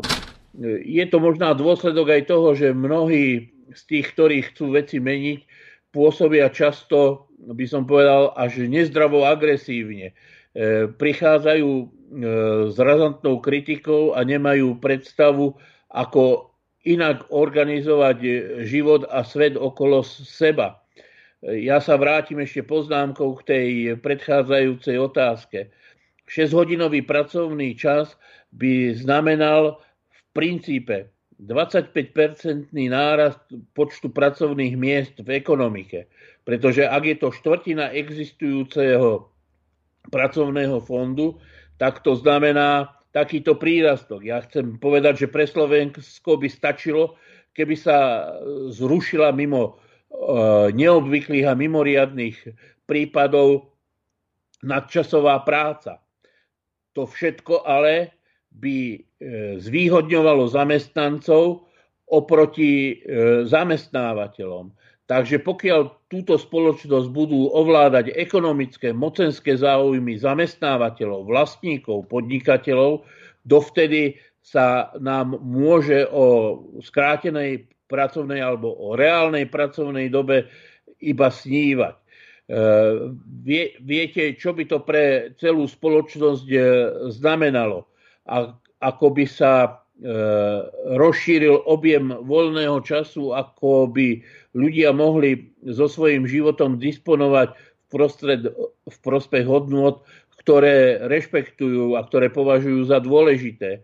To ekonomické donúcovanie, to je moderný spôsob otrokárstva. E, dnes sa ľudia stávajú otrokmi, hoci majú príjemný pocit, pretože im medové, medové motúzy zo smotánok, e, bulvárnych časopisov kreslia život, e, ku ktorému sa vraj môžu dopracovať. Ubezpečujem ich, že 99,999 10 tisícin percenta nikto z nich sa k tomu životu nedopracuje. Je to len ilúzia, ktorá má držať mladých ľudí v pasivite, pretože sa nechcú vylúčiť z tej súťaže o moderné a krásne kabriolety, luxusné dovolenky a dlhonohé blondínky, čo všetko ich vedie k, rešpektovaniu pomerov a k držaniu sa v zákryte, nevyčnievaniu a určite nie k žiadnej alternatívnej koncepcii, aj keď verím, že e, medzi, práve medzi mladými ľuďmi bude stále viac tých, ktorí si uvedomia, že sú e, médiami e, nútení zaujímať neproduktívne životné postoje, ktoré končia v beznádeji chudobných dôchodcov. A obávam sa, že celý ten tlak nakoniec vyvrcholí aj v demografických ambíciách. Nie len, že počet obyvateľov na Slovensku neporastie, ale počet obyvateľov na Slovensku bude rapidne klesať. A som e, teda presvedčený, že pokiaľ si ľudia zachovajú kritický, racionálny prístup k životu okolo seba, že skôr, neskôr začnú e, seriózne uvažovať nad e, vytvorením dostatočného politického tlaku, ktorý by riešenie treba aj 6-hodinového pracovného času umožnil. Máme tu ďalšiu otázku, pomerne náročnú. Páni, aký je váš názor na tzv. dlhé peniaze, o ktorých hovorí profesor Stanek? Myslí tým na peniaze vložené do dôchodku, výchel správcovských spoločností? A druhá otázka, aký je váš názor na povinný vstup do DSS k nás mladých? Pýta sa Peter. Boris, no, no, zač- začnem s reakciou. Je treba povedať, že druhý dôchodkový pilier nie je dôchodkovým systémom. Je to investičné sporenie na starobu, pretože je tam individuálne vlastníctvo. A je treba povedať, že e, sa sporia cudzie peniaze, pretože dnešní dôchodcovia nedostávajú peniaze, ktoré oni vynaložili, keď sami boli v produktívnom veku na e, dôchodkové zabezpečenie svojich rodičov a generácií pred nimi. Keď e, v Nemecku prišli s, so systémom dôchodkového zabezpečenia, tak e, primárny princíp, e, ako vyriešiť chudobu, e, najmä starších generácií nevládnych k práci, bolo riešenie priebežného dôchodkového systému. Je jasné, že pre spoločnosť, v ktorej dominuje zisk, je predstava namiesto abstraktného podporovania neznámych dôchodcov mať e, vlastný dôchodkový účet veľmi atraktívna. Chcem ale povedať, že podľa mňa je ďaleko atraktívnejšie pre, atraktívnejšie pre správcovské spoločnosti. E, je známy prípad General Electric dôchodkových fondov, kde museli zavrieť celé vedenie firmy, pretože spreneverilo dôchodkové fondy. Ja som zvedavý, ako sa dnešní mladí ľudia vo veku 60 rokov e, zničení e, vyčerpávajúcou prácou e, budú dožadovať na, u holandských, britských a amerických vlastníkov spreneverených peňazí v dôchodkových fondoch. Je to absurdný prísľub, ktorý má, môže mať katastrofálne dôsledky. Nehovoriac o tom, že ak by si e, mladí ľudia dnes e, uvedomili, že za e, priemerný ľudský vek v našich stredoeurópskych pomeroch prebehli viaceré vážne politické zvraty s významným, významnými diskontinuálnymi prejavmi, že by určite lepšie zvažovali, či nie je lepšie byť klientom štátu, ako klientami neznámych, abstraktných zahraničných e, finančných spoločností, ktorých najväčšou prednosťou je, že investujú veľké e, prostriedky do lobbingu a reklamných kampaní. Takže dlhé peniaze, viete, dnes v dôchodkových fondoch druhého piliera je vyše 8 miliard eur. Čiže, ak to zjednoduším, Slovensko by si nemuselo z tej proklamovanej európskej pôžičky zobrať ani e, jeden cent, pretože podľa predbežných odhadov e, a prognóz a predpokladov na Slovensko má pripadnúť z celej sumy zhruba 8 miliard eur. Čiže to, čo e, má zadlžiť slovenskú ekonomiku, je v podstate k dispozícii len s tou jednou, jednou výnimkou, že tieto zdroje ovládajú zahraničné finančné spoločnosti. Boris, tá druhá otázka sa týka toho, aký je váš názor na povinný vstup do DSS-iek nás mladých? Môžeš. Tak jednoznačne nesúhlasím. Hej. Za, v tomto jednoznačne súhlasím s Jurajom. E, čo, čo k tomu viac dodať. No aj keď neviem, ako sa to týka teraz tejto našej témy, tzv. europožičiek. No tak Juraj, Juraj niečo, to čo, čo povedal naprosto jasne. Vysvetlil, že v dss máme 8 miliard, tak e, nepotrebujeme tie ano, peniaze ano. od no, Európskej únie požičiavať. No, pozrite sa. My vôbec ich nemusíme samozrejme požičiavať. Keby štát napríklad o to viac vybral peňazí na daniach, že ich dočasne zvýši, tak to má nie že ten istý efekt, takmer ten istý, akurát ten, že nemusí nikomu splácať nejaký úrok. Bolo by to to isté, pretože a to je to, čo ľudia nechápu, že nám v skutočnosti nepožičiava žiadna banka nič, že my sami sebe si požičiame a ešte ideme byť za to trestaní splácaním vykonštruovaných úrokov. A to, toto je to, to hlavné, čo treba mať vždy na pamäti pri týchto tzv. požičkách od, od bank, že jednoducho štát čo bude za ne robiť? No, nás bude len kupovať nejaké služby alebo tovary, alebo tí ľudia, ktorým ich dá, hej. A to vždy len vytvárajú ľudia v našich vlastných štátoch, ktoré sa idú akoby zadlžiť. Teda štáty budú dlžné samé sebe a za to idú ešte platiť vykonštruované úroky. Vravím, keby štát sa rozhodol vybrať o toľko viac peniazí na daniach, to má úplne rovnaký efekt. Iba že vyzeral by horšie pred ľuďmi, hlavne pred tými pravicovými voličmi. Že? Takže sa to robí takto, aby to vyzeralo akože pekne, ale suma sumárum je to nie, že to isté, ale ešte horšie. Jednoducho to je jeden, jeden megapodvod, ktorý treba stále čo no, odhaľovať a vysvetľovať, prečo je to dôvod. Prečo je to podvod. Pardon.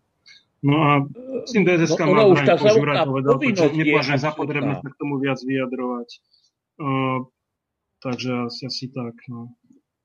Uh, píše ja nám... sa pripojím k Borisovi, ak môžem. Nech sa páči. Poznámkou, že uh, u nás sa sprivatizovali poisťovne, takže napríklad my platíme uh, povinné ručenie, to znamená uh, poistku pre osobné motorové vozidlo za spôsobenie škody súkromným e, vlastníkom.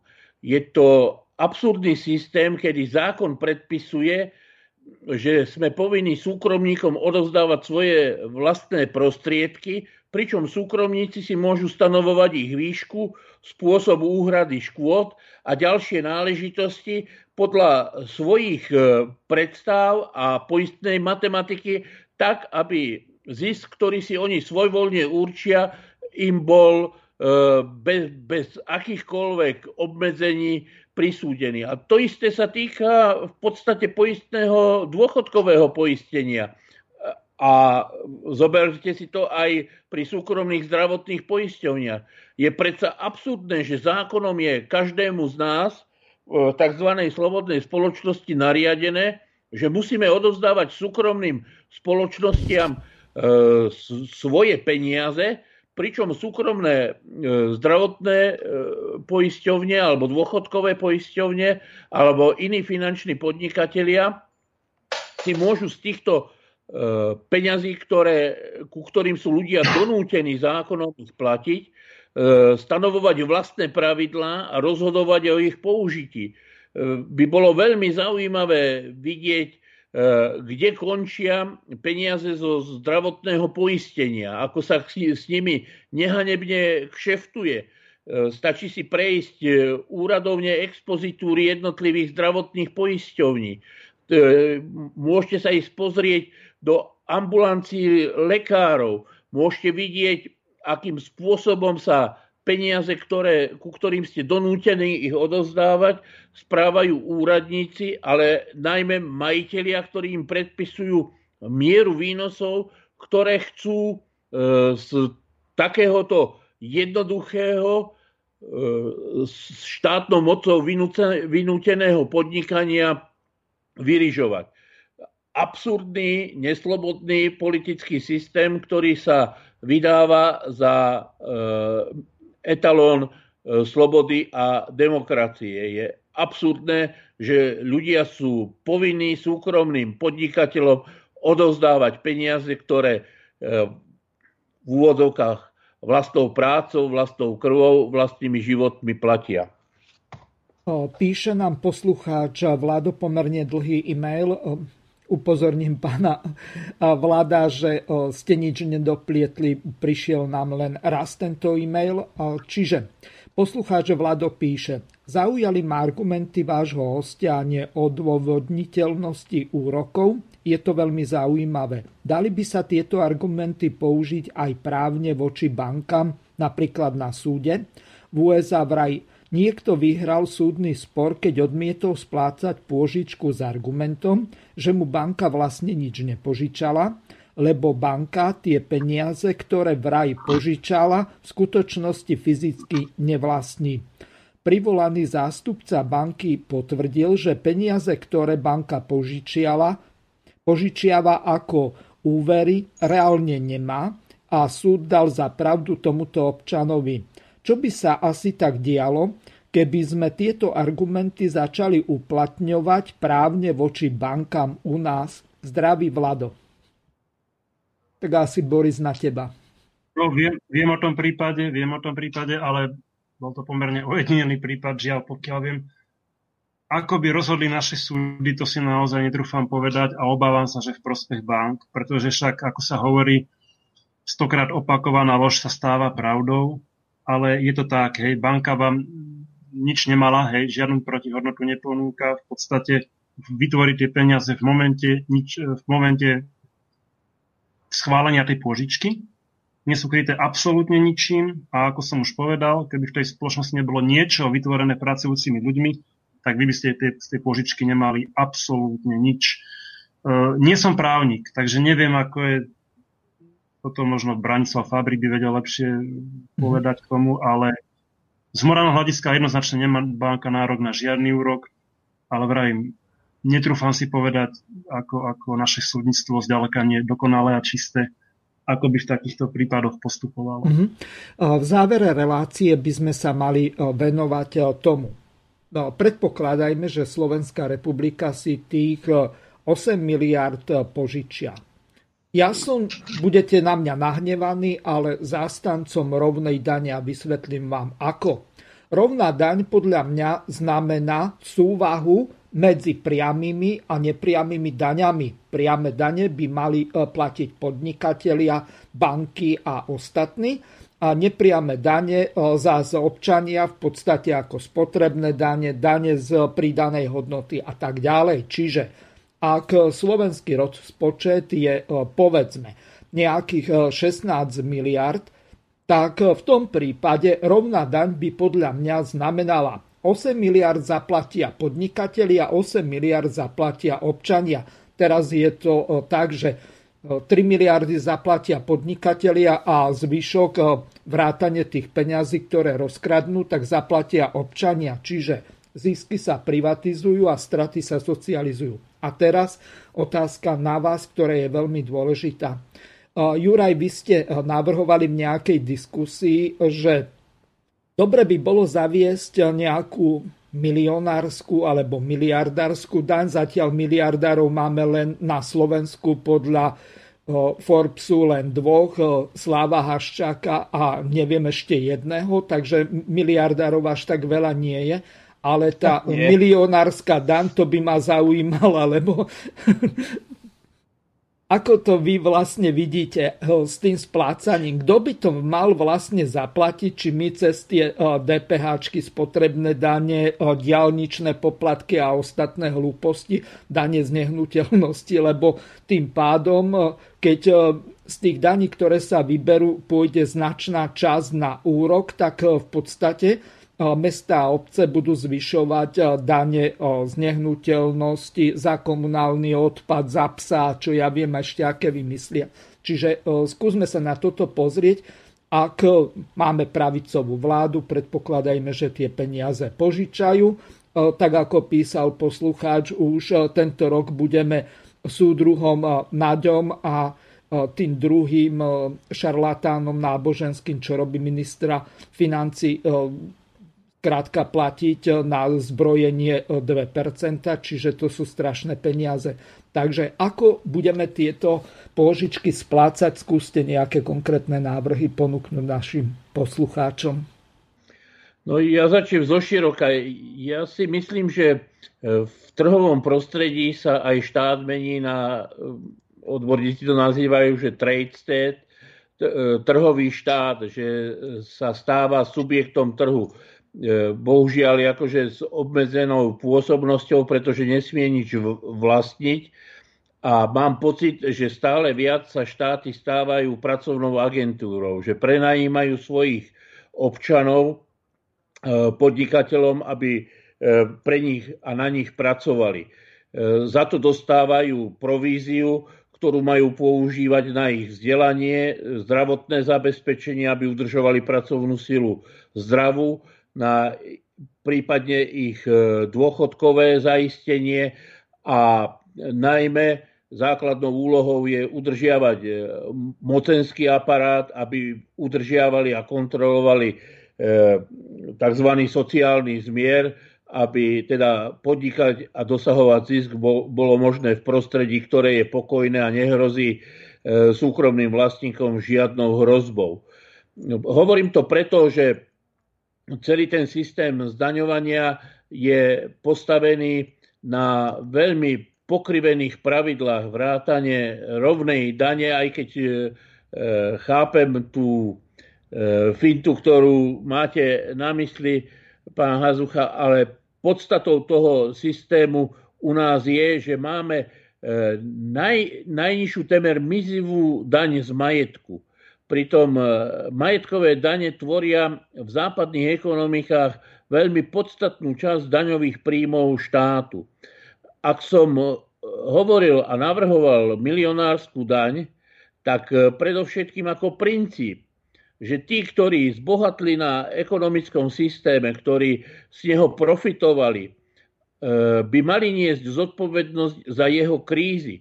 Čiže tá predstava je, že každý majetok e, na milión eur by mal byť zdanený a ja pre diskusiu, zopakujem, pre diskusiu navrhujem, aby e, daňovou povinnosťou bola celá čiastka, ktorá presahuje 1 milión. Spomíname si ešte, keď Depardies prijal ruské štátne občianstvo. Bohatí ľudia nie sú náchylní platiť dane. Existuje celý systém a dokonca sa to učí ako daňová optimalizácia. To, je, to znamená, že tí, ktorí na to majú, majú špeciálne školené štáby odborníkov, ktoré im pripravujú stratégie, ako obchádzať daňový systém. Čiže e, je tu e, založená kultúra, ktorá je zameraná na princípe, že zamestnanci dane platiť musia, a podnikatelia majú veľký priestor na to, aby dane neplatili. Tento absurdný systém nie je e, možné e, reparovať a zachraňovať nejakými čiastkovými úpravami. Môj návrh milionárskej dane bol vyloženie odpoveďou na e, podnet alebo iniciatívu, že si máme požičať obrovské finančné zdroje na 40 rokov, zadlžiť dve generácie, aby sme pomohli zachraňovať podnikateľské subjekty. Ja tvrdím, že mala by vzniknúť na Slovensku, mala by mať podporu a mala by byť realizovaná iniciatíva, ktorá naopak povie, že každý, kto vlastní viac ako e, milión e, eur, je povinný tieto prostriedky investovať do e, odvrátenia škôd, ktoré spôsobuje súčasná kríza a jej ďalšie prehlbovanie. E, racio celého toho postupu je, že ak niekomu zostane milión eur, tak je stále na tom lepšie, jak tie 10 tisíce a 100 tisíce ľudí, ktorí sú ohrození chudobou a nad ktorým vysí Damoklov meč nezamestnanosti. Rozumný štát, ak koná v záujme svojich občanov, by mal tento princíp sa pokúsiť realizovať. Ja som otvorený diskutovať na túto tému, ale obávam sa, že v situácii, kedy si lobistické skupiny a ich e, mediálni poskoci vlastne vytvárajú e, politické floskule podľa svojej objednávky, je veľmi ťažko viesť e, vecnú diskusiu na túto tému. Je to len určitým spôsobom poštuchnutie spoločnosti, verejnosti, aby rozmýšľala tak, ako to hovoria e, britskí fotbaloví tréneri. Páni, hlavou, hlavou treba. Dobre. Ešte je tu jedna otázka, tá je na pána Demoviča. Pán Demovič pýta sa poslucháč Milan, aký je váš názor na zákaz dvojitého zdanenia? V prípade podnikateľov platí, ale my e, zamestnanci, čiže platitelia DPH, e, sme zdaňovaní trikrát a viackrát. Ďakujem za odpoveď, e, Milan.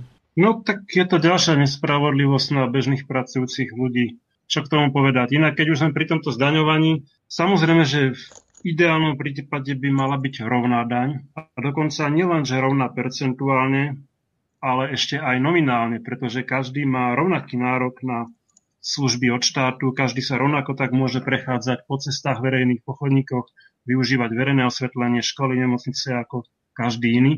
Lenže rovná daň v tom ponímaní, v akom ju berú väčšinou pravicové strany, môže byť len vtedy spravodlivá, keď sú aj platy rovné. A to už aj nechcú. V zmysle nie, že má mať každý rovnako, ale že má mať každý rovnako vzhľadom na vynaloženú prácu. Hej. Až vtedy môžeme hovoriť o rovnej dani, dovtedy je rovná daň práve že kontraproduktívna a nespravodlivá. A samozrejme, že nevyhnutné progresívne zdaňovanie, aby aspoň takto čiastočne e, čiastočne zmiernilo tú extrémnu nespravodlivosť, ktorú produkuje tento systém. Hej. Takže pánom Janošovským navrhovaná tá e, milionárska daň e, jasné, že radšej by som bol za systémovú zmenu a potom žiadnu milionárskú daň netreba, ale vzhľadom na to, že keď už nemáme moc zmeniť systém, tak aspoň ako taká záplata eh, na, na čiastočné eliminovanie tej nespravodlivosti a odburávania tých umelých dlhov by, by som to hodnotil ako pozitívne. Poslucháč... Treba si uvedomiť, že všetko toto zadlženie je umelé ano. a to je to, čo mali mať ľudia na pamäti že my si ideme v skutočnosti, štáty si idú požičovať samé od seba, nie od bank, nejaký bankár nikdy nič nevytvoril a štáty ako celok nemôžu byť ani zadlžené. To nie je opäť otázka ideológie, ale základnej logiky a matematiky, pretože spoločnosť ako celok nemôže jednoducho spotrebovať viac, než vytvorí. Ešte tu máme poslednú... No a sa budeme tváriť, že to je v poriadku a budeme to legitimizovať, tak dovtedy nás môžu teoreticky vysielať do nekonečna. A raz podľa mňa treba povedať dosť, treba sa voči tomu zbúriť a povedať, my máme právo sami si vymieňať tovary a služby, lebo to je vec, kvôli ktoré peniaze vznikli, bez toho, že by sa zadlžili u nejakých zbytočných parazitických medzičlánkov v podobe bank. Posledná otázka od poslucháča Petra. Aký je váš názor na zrušenie dane z pridanej hodnoty? Je to bývalý návrh poslancov LSNS, ktorý bol zamietnutý, pretože s fašistami sa nehlasuje, ale podľa môjho názoru je tento návrh dobrý. Váš názor? Juraj, chceš? No, budeme reagovať na to. Uh, 3 minútky, Juraj, 3 minútky máme do konca relácie, takže neobšírne. Takže len veľmi stručne. Áno. Uh, daň z pridanej hodnoty by som zmenil na daň z luxusu. aj z environmentálnych, aj sociálnych, aj z ekonomických dôvodov. Je predsa absurdné, aby matky platili rovnakú daň za mlieko alebo chleba pre svoje deti, ako sa platí e, percentuálne daň za najluxusnejšie niekoľko stotisícové autá. E, teda moja predstava e, zmeny DPH na daň z luxusu, v ktorej by bolo možné zohľadniť environmentálnu náročnosť luxusných výrobkov, ich často absurdnú užitkovú hodnotu a umožnilo by to zrušiť akékoľvek zaťaženie daňov predmetov bežnej dennej spotreby existenčne nevyhnutných. Boris, tvoj názor ešte? nič, ako tia, tieto dane riešiť, ak sa to aj zrušia, tak to vyberú nejako ináč od ľudí. V končnom dôsledku si nemyslím, že by to niečo veľmi zmenilo. Páni, uh, máte, uh, že máte po jednej za, to, minúte. Podstata je to, že samozrejme, že určite dane potrebujeme, pretože chceme mať nejaké veci, nie že zadarmo, oni samozrejme nie sú zadarmo, my ich zaplatíme v forme daní, ale na ktoré má mať nárok aj ten, kto je v úvodzovkách sociálne slabší, hej, menej majetný.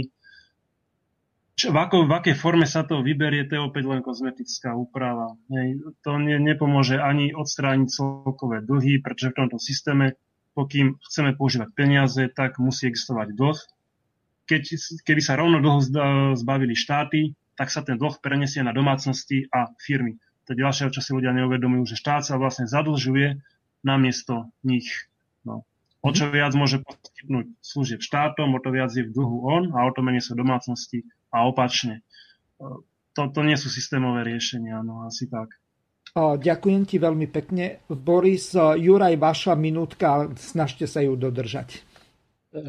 Budem veľmi rýchly. E, ukazuje sa i v tejto oblasti, že pokiaľ bude štát, spoločnosť, civilizácia ovládaná súkromnými vlastníkmi, že to nikdy nebude spoločnosť demokratická, nikdy civilizácia demokratická, nikdy štát demokratický. Pokiaľ budeme podriadení moci peňazí, ešte k tomu, ako Boris správne hovorí, fiktívnych peňazí vlastne e, iba klamstvu, ktoré je nám e, predostierané, dovtedy nie je šanca niečo podstatné zmeniť. Ale som presvedčený, že ľudský rozum a zodpovednosť vždy vyhrá. Na konci dňa budú víťazmi ľudia. Ďakujem veľmi pekne eh, Borisovi Demovičovi a lučím sa s ním. Ahoj Boris. Ahoj Miro a zdravím aj poslucháčov Slobodného vysielača. Takisto sa lúčim s pánom Jurajom Janošovským. Prajem vám pekný podvečer, Juraj. Tešilo ma, želám všetkým príjemný zbytok dňa. Takisto sa s vami lúčim, vážení poslucháči. Zajtra budeme mať e, politické rozhovory e, s Romanom Michalkom, tak e, si nezabudnite od pol šiestej či od 17.30 zapnúť slobodný vysielač. Do počutia. Vysielací čas dnešnej relácie veľmi rýchlo uplynul, tak sa s vami zo štúdia Banska Bystrica Juh lúči moderátor a zúkar Miroslav Hazucha, ktorý vás touto reláciou sprevádzal. Vážené poslucháčky a poslucháči, budeme veľmi radi, ak nám zachováte nielen priazeň, ale ak nám aj napíšete vaše podnety a návrhy na zlepšenie relácie lebo bez spätnej väzby nebudeme vedieť relácie zlepšovať. Za čo vám vopred veľmi pekne ďakujem. Do počutia. Táto relácia vznikla za podpory dobrovoľných príspevkov našich poslucháčov. I ty sa k ním môžeš pridať. Viac informácií nájdeš na www.slobodnyvysielac.sk Ďakujeme.